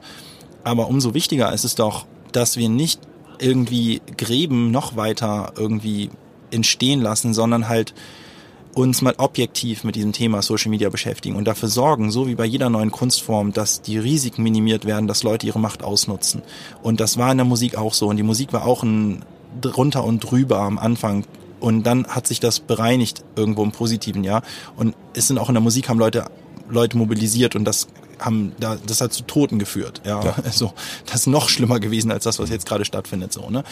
Ähm, wir müssen dafür sorgen, dass das ähm, eingegrenzt wird, weil ich gebe dir zu 100% recht, dass mir das auch Angst macht, wenn auch ein Trump oder so, der ja auch irgendwo ein Social Media Phänomen ist, irgendwo auf einmal mit Desinformation irgendwo Leute mobilisiert in etwas sehr sehr an, bei etwas sehr an, mit etwas sehr destruktivem und Leute zu mobilisieren wie der Inissa Amani, die dann irgendwie Anja Rützels Account voll spammen, 100% Scheiße, macht mir richtig Angst. Aber ich glaube, wie sollte man dieser Angst begegnen? Doch nicht indem man die ganze Social Media Welt ins Lächerliche zieht, weil das sorgt doch im Zweifel dafür, dass es die das sieht man jetzt gerade an Trump. Wir Deutschen glauben ja alle, Amerikaner finden Trump scheiße, weil wir Trump scheiße finden, weil wir in einer Bubble leben. Faktisch ist es so, dass Trump immer noch genauso viele Anhänger hat wie früher und die werden immer extremer. Ja. So, und die werden auch deswegen immer extremer, weil keine vernünftige Auseinandersetzung mit diesem Thema stattfindet. Und Trump, ich hasse, ich finde es scheiße und so weiter, aber ich glaube, wir müssen aufpassen, dass wir, dass wir nicht dieses Thema Social Media so sehr ins Lächerliche ziehen, dass wir dafür sorgen, dass diejenigen, die das negativ nutzen, noch mehr ins Extreme rutschen. Und das ist in dieser Nissa Amani-Diskussion ehrlicherweise ein bisschen passiert auch. Das fing eigentlich relativ harmlos an und dann ging es auf einmal auf Twitter total ab. Die Leute haben das super krass ins Lächerliche gezogen, was die Follower und Social Media und haben die Follower ausgelacht im wahrsten mhm. Sinne des Wortes. Und das hat die Follower noch mehr aufgebracht und das hat sie noch mehr extrem, sag ich mal, radikalisiert, jetzt mal so in Anführungsstrichen. Ja, und das ist halt nicht, das ist keine kluge Antwort auf ähm, die Gefahren, die Social Media mit sich bringen. Und Social Media bringt krasse Gefahren mit sich und es macht mir auch Angst. Es macht mich aber auch positiv, weil ich, ich sehe genauso, wie ich Negativbeispiele sehe, sehe ich auf jedes Negativbeispiel. Anissa Armani, Trump sind sicherlich zwei sehe ich 20 Positivbeispiele, mhm. weil die allermeisten Leute, die ähm, man man muss ja auch immer ein bisschen gucken, also man darf die Intelligenz der Follower auch nicht unterschätzen. Die wenigsten Leute haben Bock, irgendwelchen Leuten zu äh, folgen, die irgendwie radikal sind. Die allermeisten Leute folgen Leuten, die einen positiven Einfluss auf sie haben. Und ich kann auf jedes Negativbeispiel 20 Positivbeispiele nennen und alle möglich, also die meisten, die mir präsent sind, versuchen ihre Follower positiv zu beeinflussen, positiv zu mobilisieren und mit Dingen zu mobilisieren, die sonst nicht mobilisierbar wären, wenn es Social Media nicht gäbe. Wie gesagt, siehe Greta, siehe Viva Con Aqua, jetzt mal die beiden mhm. rausgepickt, weil wir die beiden auch rausgezeichnet haben, so, ne?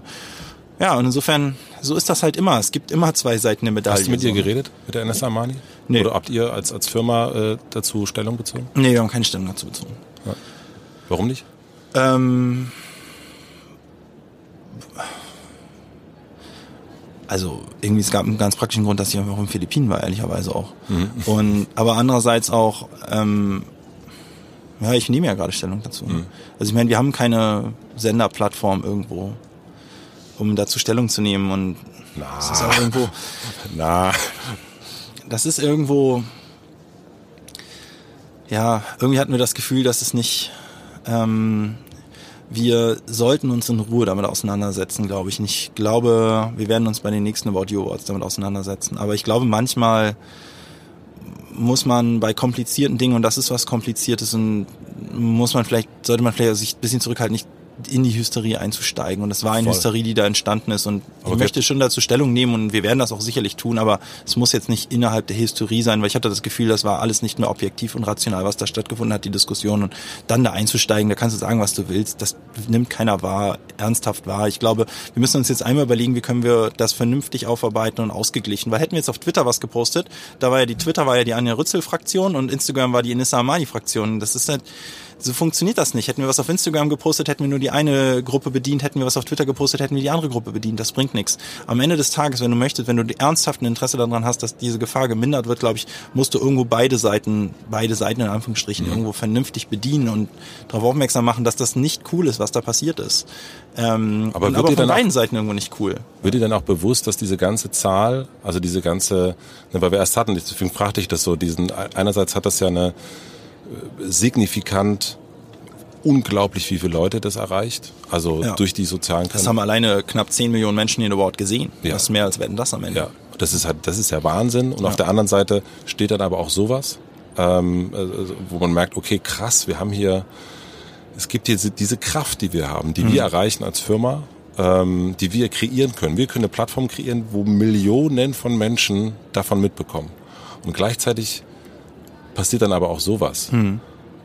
Deswegen fragte ich, wie ist dann so diese die, die Wahrnehmung des, des klar wirtschaftlich, firmenmäßig, unternehmerisch natürlich irre. Mhm. Und auf der anderen Seite äh, habe ich das kam jetzt auch im Gespräch, ich habe das überhaupt nicht, nicht, nicht eine Frage dreht sich um diesen Award. Mhm. Äh, äh, Dreadlock Tarek, ähm, der dem so gegenübersteht. Also, das, also wenn man jetzt mal so mhm. zwei Welten irgendwie angucken will. Und deswegen fragt die, wie denn, wie ist dann so eine Wahrnehmung am Ende, wenn man sagt, okay, jetzt, ich weiß nicht, wie lange es her, zwei Wochen, drei Wochen, mhm, zwei Wochen, äh, ist noch nah dran, also noch nicht, aber du warst inzwischen Zeit auch äh, auch auf dem Boot. Äh, wie ist dann die Reflexion des Ganzen? Also was was bleibt bei dir dann hängen? Also bei mir bleibt hängen, dass ähm, wir immer mehr Verantwortung tragen ähm, und wir uns dem nicht entziehen dürfen. Äh, und ich glaube, man darf jetzt auch nicht übertreiben in dem Verantwortungsgefühl, was man als wirtschaftlich aktive Firma hat, weil die größte Verantwortung ist erstmal sicherzustellen, dass es diese Firma morgen noch gibt. Mhm. Und ähm, wir haben mittlerweile, ich hatte gesagt, wir haben 2000 Leute, die irgendwie für About You arbeiten irgendwo. Ne? Also wir, erstmal haben wir eine Verantwortung diesen 2000 Leuten gegenüber und wir dürfen auch nicht in Schönheit sterben und so weiter. Aber ich empfinde eine immer größer werdende Verantwortung, je größer dieses Unternehmen wird und je größer der Impact wird, den wir haben, ähm, bei dem, was wir machen. Das gilt aber nicht nur für so ein Thema wie About You Awards, das gilt genauso für Produktionsbedingungen in der Mode, das gilt genauso für, wie ähm, können wir Plastik reduzieren, wie können wir Waste reduzieren, was Kartons angeht, wie können wir, also weil wir schicken über eine Million Pakete raus, wir haben Retouren. eine hohe Retourenquote, genau. Wahnsinn. Wir haben eine Verantwortung vielen Dingen gegenüber, nicht nur einem About You Award, ähm, aber auch einem About You Award und je mehr wir unterwegs sind je größer wir werden, desto größer wird die Verantwortung, weil der Impact, den wir erzielen mit unseren Dingen immer größer wird. Und ich glaube, der About You Award dieses Jahr hat nochmal so richtig gezeigt, wie heftig, ähm, also wie stark oder wie hoch die Reichweite ist, die wir generieren mit dem Zeug, was wir machen. Das ist ähm, krass, das ist verrückt. unfassbar. Das war unfassbar. Ich meine, die Süddeutsche und also die Süddeutsche zum Beispiel war dann eigentlich pro Instagram irgendwo fast schon oder ich weiß nicht, aber es war halt auf jeden Fall verrückt, dass auf einmal alle darüber berichtet haben und also selbst die Bild und alle, ja, und alle hatten irgendwie eine Meinung dazu und ich meine, wir haben das ins, also ich sage ja nicht, wir haben ja nicht den Nissa Armani Rützel Konflikt erzeugt, aber wir haben halt die Plattform in die Welt gesetzt, ohne die es das nicht gegeben hätte. Und es war ja nicht nur Nissa Armani Rützel, sondern es war auch diese Auseinandersetzung mit Influencern. Und das war eigentlich der ausschlaggebende Punkt erstmal, ne? Dieses so, irgendwie, was ist das da eigentlich für eine Welt? So, ne, die sich Friede gefragt haben, wie kann es eigentlich sein, dass so ein komischer Award von so einer komischen Modebutze mehr Zuschauer hat als Wetten das am Ende? Ja, wie kann das sein? Was ist das? Ne? Und also wir reden ja jetzt auch gerade lange drüber und viele Leute haben darüber sehr intensiv geredet und ähm, sich sehr kritisch damit auseinandergesetzt. Und ehrlicherweise finde ich das erstmal gut, weil die Welt gibt es ja und es ist wichtig, dass wir uns damit auseinandersetzen. Ich glaube, es ist auch wichtig, dass wir uns auseinandersetzen mit den Risiken, die diese Welt birgt. Und wir als About You, die diese Plattform in die Welt gesetzt haben, müssen unseren Teil dazu beitragen, dass Dinge wie Cybermobbing nicht passieren. Ähm, und dass dieses Instrument Social Media nicht nur in 19 von 20 Fällen positiv eingesetzt wird, wie es momentan ist, was viele, glaube ich, nicht verstehen und nicht sehen, aber so ist es faktisch, sondern 20 von 20 Mal positiv eingesetzt wird und es diesen einen von 20 Fall nicht gibt. Und da empfinde ich, haben wir eine große Verantwortung. So, und die müssen wir wahrnehmen. Aber die müssen wir wahrnehmen ohne Hysterie.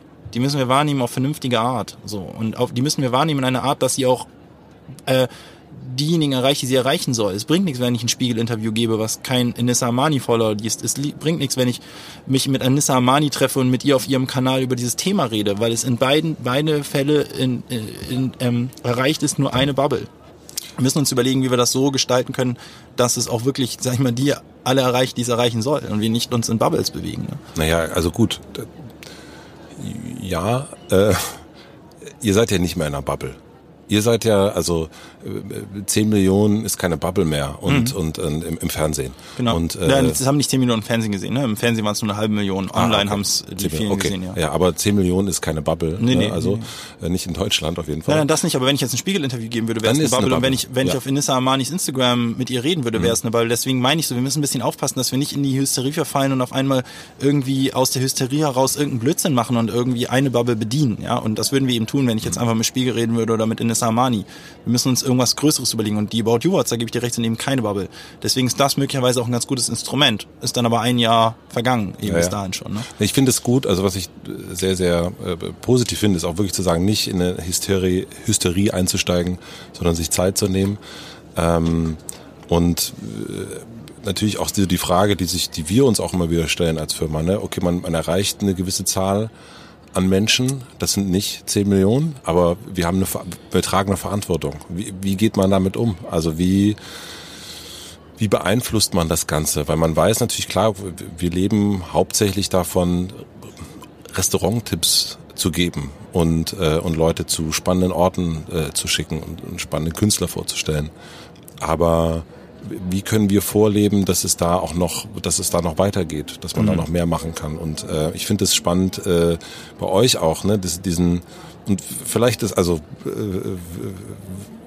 wäre doch irgendwie eigentlich ganz schön, ähm, dass neben der äh, Marktführerschaft in, in Osteuropa vielleicht irgendwann der Gedanke kommt, wie schafft man es, die nachhaltigste, der nachhaltigste Online-Versand zu werden, äh, äh, den es gibt. Weil so diese Meer und, und das und so, das ist ja interessant, aber wie kann man das noch schaffen? Also das, das ist promoten wir auch nicht mit dem ja. Meer und immer. Ja, ja, ja nee, aber es, so, ja. ja, das, das ist ja, weil das, wenn man das hinkriegt und auch gleichzeitig es schafft, deswegen mag ich jetzt auch wirklich dieses Gespräch total gerne, weil es so, ähm, wir haben was Kunst betrifft, glaube ich, eine unterschiedliche Meinung, was das am Ende ist oder was uns vielleicht berührt oder aber dennoch können wir ja miteinander hier sitzen und wir können miteinander reden und ich fand das mich ich, wir haben glaube ich gar nicht unbedingt eine ich will nicht sagen, mich berührt Social Media emotional ganz selten. Es gibt so ein paar Leute, denen ich folge, wie zum Beispiel einer Greta, die mhm. berührt mich emotional okay. und einen Einblick in Gretas Welt habe ich durch Social Media. Ähm, die redet da sehr oft ähm, und Co. Also ne, das berührt mich auch. Ich bin mir ziemlich sicher, folgt doch mal Greta. Vielleicht berührt es dich ja auch. Mhm. Ne? Und am Ende ist es eben Social Media, was das ermöglicht hat. Sonst hättest nee, du diesen Zugriff nicht. Ne? Aber ich glaube, um die Leute, um die so Influencer in, in dem Moment, also sie würde sich ja nicht als Influencer bezeichnen und würde sich nicht auch ihr Berufsstand ist Schülerin, ja, aber ähm, sie ist ja nicht sie ist, sie, ich glaube, sie geht nicht raus und sagt, ich bin Künstlerin, ich bin Influencerin. Ich würde mal behaupten, das ist nicht in, in ihren, in, in, äh, das ist nicht ihre eigene Wahrnehmung. Hm, was Aber die wenigsten übrigens sagen im Social hm, Media. Ne? Ja. Also ähm, deswegen glaube ich, müssen wir auch mal diesen Begriff ändern. Also Influencer ist überhaupt kein guter Begriff, weil es so als Berufsstand wahrgenommen wird. Ja. Wir sehen das eher eigentlich eher als Tool. So, ja. Ne? ähm, Genau. Was ich aber eigentlich nur sagen wollte, ist, mich berührt in Social Media jetzt auch nicht so schrecklich. Ne? Also ich glaube, ah, okay. wir haben eine ähnliche Meinung. Mich berührt Musik auch mehr. Ja. Hm, okay. Ähm, aber nur weil es mich nicht berührt, sage ich ja nicht, dass, weißt du, ich glaube, man muss ein bisschen unterscheiden. Deine eigene Meinung, meine eigene mhm. Meinung, mich berührt Social Media ein wenig. Mhm. Also ich habe keine, bei mir ist es nicht so wie mit dem Handy, dass ich das Gefühl habe, es beherrscht mich. Es macht nicht viel mit mir. Musik macht viel mehr mit mir okay. als Social Media. Aber trotzdem würde ich es als Kunstform bezeichnen. Nur weil, weil, nur weil es mich nicht berührt, heißt es ja nicht, dass es nicht okay. trotzdem mhm. existiert, dass es viele Leute berührt. Und diejenigen, die es berührt, die sind aber noch zu jung, um daraus was zu machen. Mhm. Und wir sind, glaube ich, noch jung genug, um das zu. Ich verstehe das Phänomen, ohne, glaube ich, ohne dass es mich berührt.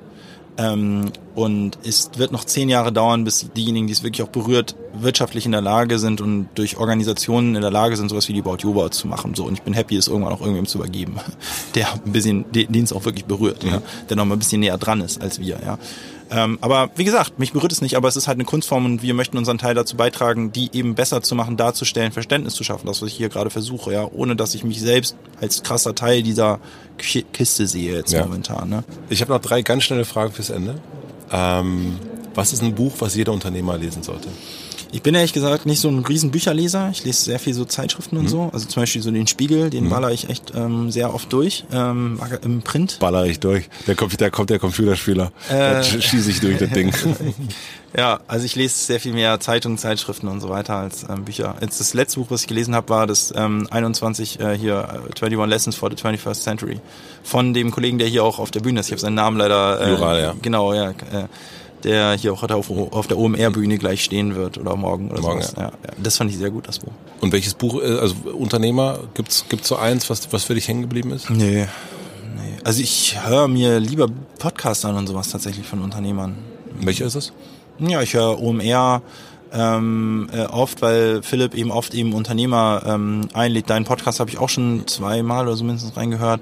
Ähm, also es sind ja nicht nur Unternehmer, mich interessieren Menschen einfach so, ne, was die so gemacht haben. Und da gibt es alle möglichen Podcasts, ne? Kassenzone, ähm, Exciting Commerce, der eher Geschäftsmodelle betrachtet. Und ja, AWMFR höre ich mit Joko und Paul, die übrigens 45 Minuten über die About You Awards geredet haben, der, also in der Folge direkt nach den About You Awards. Das hat dir doch gefallen. Hast du es gehört? nee, ich weiß, ich habe gestern Paul getroffen und äh, äh, da haben wir ganz kurz drüber gesprochen. Und Über was? Da haben wir ganz kurz drüber gesprochen. Über die About You Awards? Äh, nee, über die, äh, da, dass er drüber gesprochen hat und ich habe gedacht, also, wir haben, waren uns einig, dass das ja eigentlich etwas ist, was einem jemand, der About You macht, äh, ja gefallen muss. Also das ist ja so, der Name wird gespreadet und man redet drüber, dass man er schafft etwas. Hm? das drüber geredet. Da habe ich Paul auch per Instagram geschrieben. Ja, ja. Ich Paul folge ich übrigens schon seit sehr langer Zeit. Das ist mir auch mal wieder so ein Thema und ich finde es irgendwie geil, was er macht. Ja, so, ne? er, er holt mich ab irgendwie. Folgst du ihm auf Instagram? ja, ja. Ja, ist ja, ein Influencer. Ist- also ein Influencer ist ja kein Berufsbild, ne? Es ist halt ein Influencer per se influenced Leute. Eine Greta ist ein Influencer. Ich würde nämlich aufhören, zu bezeichnen, das als Beruf zu bezeichnen, sondern es ist eine, es zeigt, er sagt einfach nur, du erreichst viele Menschen mit dem, was du machst und du beeinflusst viele Menschen so. Und Paul ist ein Influencer für mich. Nicht vom Beruf, weil er ist Fotograf vom Beruf, aber er influenzt halt viele. Greta auch. So, und ich folge Paul schon ganz, ganz lange und ich finde sie total geil. Und mich freut's natürlich. Und Joko kenne ich auch schon länger und habe immer wieder Kontakt mit ihm, auch beide ja hier auch bei der OMR. Ja. Äh, auch ein geiler Typ, folge ich auch auf Instagram. Und wenn zwei geile Typen, die ich sehr schätze und die ich sehr cool finde, 45 Minuten über die About You Awards reden und dann auch noch irgendwie 200.000 Leute zuhören, ja klar, finde ich das geil. Findest ne? du gut, ne? ähm, was lernst du gerade, was du noch nicht so gut kannst? Äh, weiß ich nicht. Hm. Immer mehr Geduld haben, glaube ich. Geduld? Okay. Ja, ein bisschen mehr Geduld haben, ein bisschen fein damit sein, dass es ein bisschen länger dauert und nicht alles übermorgen fertig sein muss. Deswegen finde ich es auch so krass, dass du sagst, also erst hast du ja auch gesagt, so, äh, ja, zehn Jahre ist schon lang. Und dass du dann aber in dieser Zeit, wo wir jetzt sind, dass du das, diese, das, das Politische, dass du sagst, ja, das hat aber noch Zeit. Ja, also, aber das ist aber was, ja, weil das ist aber auch was, was, ähm, da muss man, ich glaube, bei manchen, also zum Beispiel bei About You, wir müssen schnell sein, das ist ganz, ganz, ganz Ja. wichtig. Und wir dürfen nicht, wir können nicht alles zu 1000 Prozent durchdenken, was wir tun, sonst wären wir übermorgen vom Markt. Politik ist, glaube ich, was, das, da ist es vielleicht, da wäre es vielleicht vorteilhaft, wenn man die Dinge man manchmal ein bisschen behutsamer angehen würde und die Medien ein bisschen behutsamer wären und ähm, die Medien, ich bin absolut nicht so ein Medienhasser oder sowas. Ich finde das ganz, das macht mir übrigens auch Angst, diese, dieses, die- dieser Vertrauensentzug der Medien. Und ehrlicherweise, äh, so bei der Diskussion vorhin bin ich auch fast schon ein bisschen da rein verfallen, das sehr negativ über Spiegel und Co. zu berichten oder zu besprechen, aber das macht mir auch so ein bisschen Angst, ne? Und das will ich gar nicht machen und so. Also die Medien, ich finde, wir haben in Deutschland wirklich sehr gute Medien in, im Kern, aber ich finde so, Politik ist für mich auch schon ein bisschen zu hys- hysterisch, ein bisschen zu wenig durchdacht vielleicht. Und das ist was für mich, das, da braucht man Muße. Vor allen Dingen ist das was, was, wo ich, da sehe ich meinen, da kann ich mir vorstellen, das unendlich zu machen. Wirtschaft ist für mich was Endliches, deswegen muss ich schnell sein. Politik und so politische Dinge und so weiter, da kann ich mich, da sehe ich kein Enddatum für mich. Also deswegen hat das für mich mehr Zeit. Ich sehe dich gerade, äh, wir müssen uns jetzt wirklich hier, hier stehen die Leute schon, wir müssen rein, raus hier. Ich sehe dich da auf, äh, auf einem Boot äh, in den Philippinen, äh, an, an, an, in, den Philippinen, nein, auf den Philippinen, Also Auf- auf, jeden Fall haben so viele Inseln, dass es fair ist zu sagen, auf den Philippinen. ja, auf ich. den Philippinen und, äh, und darüber nachdenken, äh, was denn so kommt, ohne Handy natürlich. ja. Die letzte Frage. Ich habe eine große Plakatwand in Berlin. Die hängt am Alexanderplatz und du darfst entscheiden, welcher Satz oder welches Wort von dir dort zu lesen sein wird. Was steht drauf? Jetzt für immer oder Nee, für eine Woche. für eine Woche? Ja, jetzt gerade würde ich hier irgendwas mit der Europawahl da draufschreiben, Mhm. weil das gerade ein aktuelles Thema ist, ja, und ich das irgendwie so super relevant finde. Ich müsste mir da ein bisschen intensiver überlegen, was, aber äh, irgendwas Europawahl. Du musst jetzt was draufschreiben. Ach so, äh, pff, äh, geht wählen irgendwie, ist, ist mega wichtig und weil das, wir sollten oft häufiger mal reflektieren, dass wir in der ersten Phase der Menschheitsgeschichte leben, wo es keinen Krieg gibt und äh, also zumindest mal über eine längere Periode keinen Krieg gibt und kaum Tote durch Krieg. Und das finde ich total geil. Und irgendwie glaube ich, dass es total und frei sind, ja, und nicht irgendwie festgehaft werden oder was weiß ich. Ich finde es total wichtig. Ich, hab, ich will nicht, dass sich das ändert. Ich habe absolut keine Lust darauf, dass sich das ändert. Und das wäre mir auch noch wichtiger als alles. Da kannst du alles, da würde ich alles für die Tonne kloppen, wenn ich einen Beitrag dazu leisten könnte, dass das so bleibt. Weil ich habe absolut keinen Bock, irgendwann mal Kinder in diese Welt zu setzen und Gefahr zu laufen, dass es Krieg gibt ähm, oder undemokratisch oder komisch wird oder was weiß ich was, ja. Das finde ich echt wichtig. So, und ich müsste mir mal ein bisschen mehr Gedanken darüber machen, wie man einen Satz so formulieren könnte, dass der dazu einen Teil beiträgt. Aber das wäre auf jeden Fall das, das wäre die Zielfunktion dessen, was ich auf dieses Plakat schreiben wollen würde. Dass ich glaube, wir müssen alles dafür tun. Und das ist wichtiger als alles, was wir individuell als Meinung haben, ist es, das beizubehalten als Kollektive, als Kollektivum der Gesellschaft ähm, und wir sollten unser Ego zurückstellen und unsere Meinung zurückstellen, wenn wir das Gefühl haben, das könnte in Gefahr sein. Und ich habe das Gefühl, es ist vielleicht in Gefahr. Also nehmen wir erstmal, geht wählen. Ja. Ähm, das ist schon mal ein guter Anfang. Fürs Erste. Ja, das ist schon mal ein guter Anfang, glaube ich. Da bin ich mir relativ sicher, dass es Sinn macht. Vielen herzlichen Dank. Danke das war ein äh, warmes Gespräch. Ja, äh, ging eine ganz andere Richtung. Grad gefühlt 100 in diesem, Grad. Haut, Haus, äh, in diesem Wagen, in dem wir hier sitzen auf der OMR. Ich finde es schön, dass wir uns kennenlernen und ich freue mich, äh, dass wir uns da auch jetzt über die, die, die weit über den über den Fragenkatalog hinaus ausgetauscht haben und äh, über die Zeit und bin gespannt, wie das wie das alles so weitergeht. Das Ja, Computerspiel. danke sehr. Danke. Ciao. Ciao.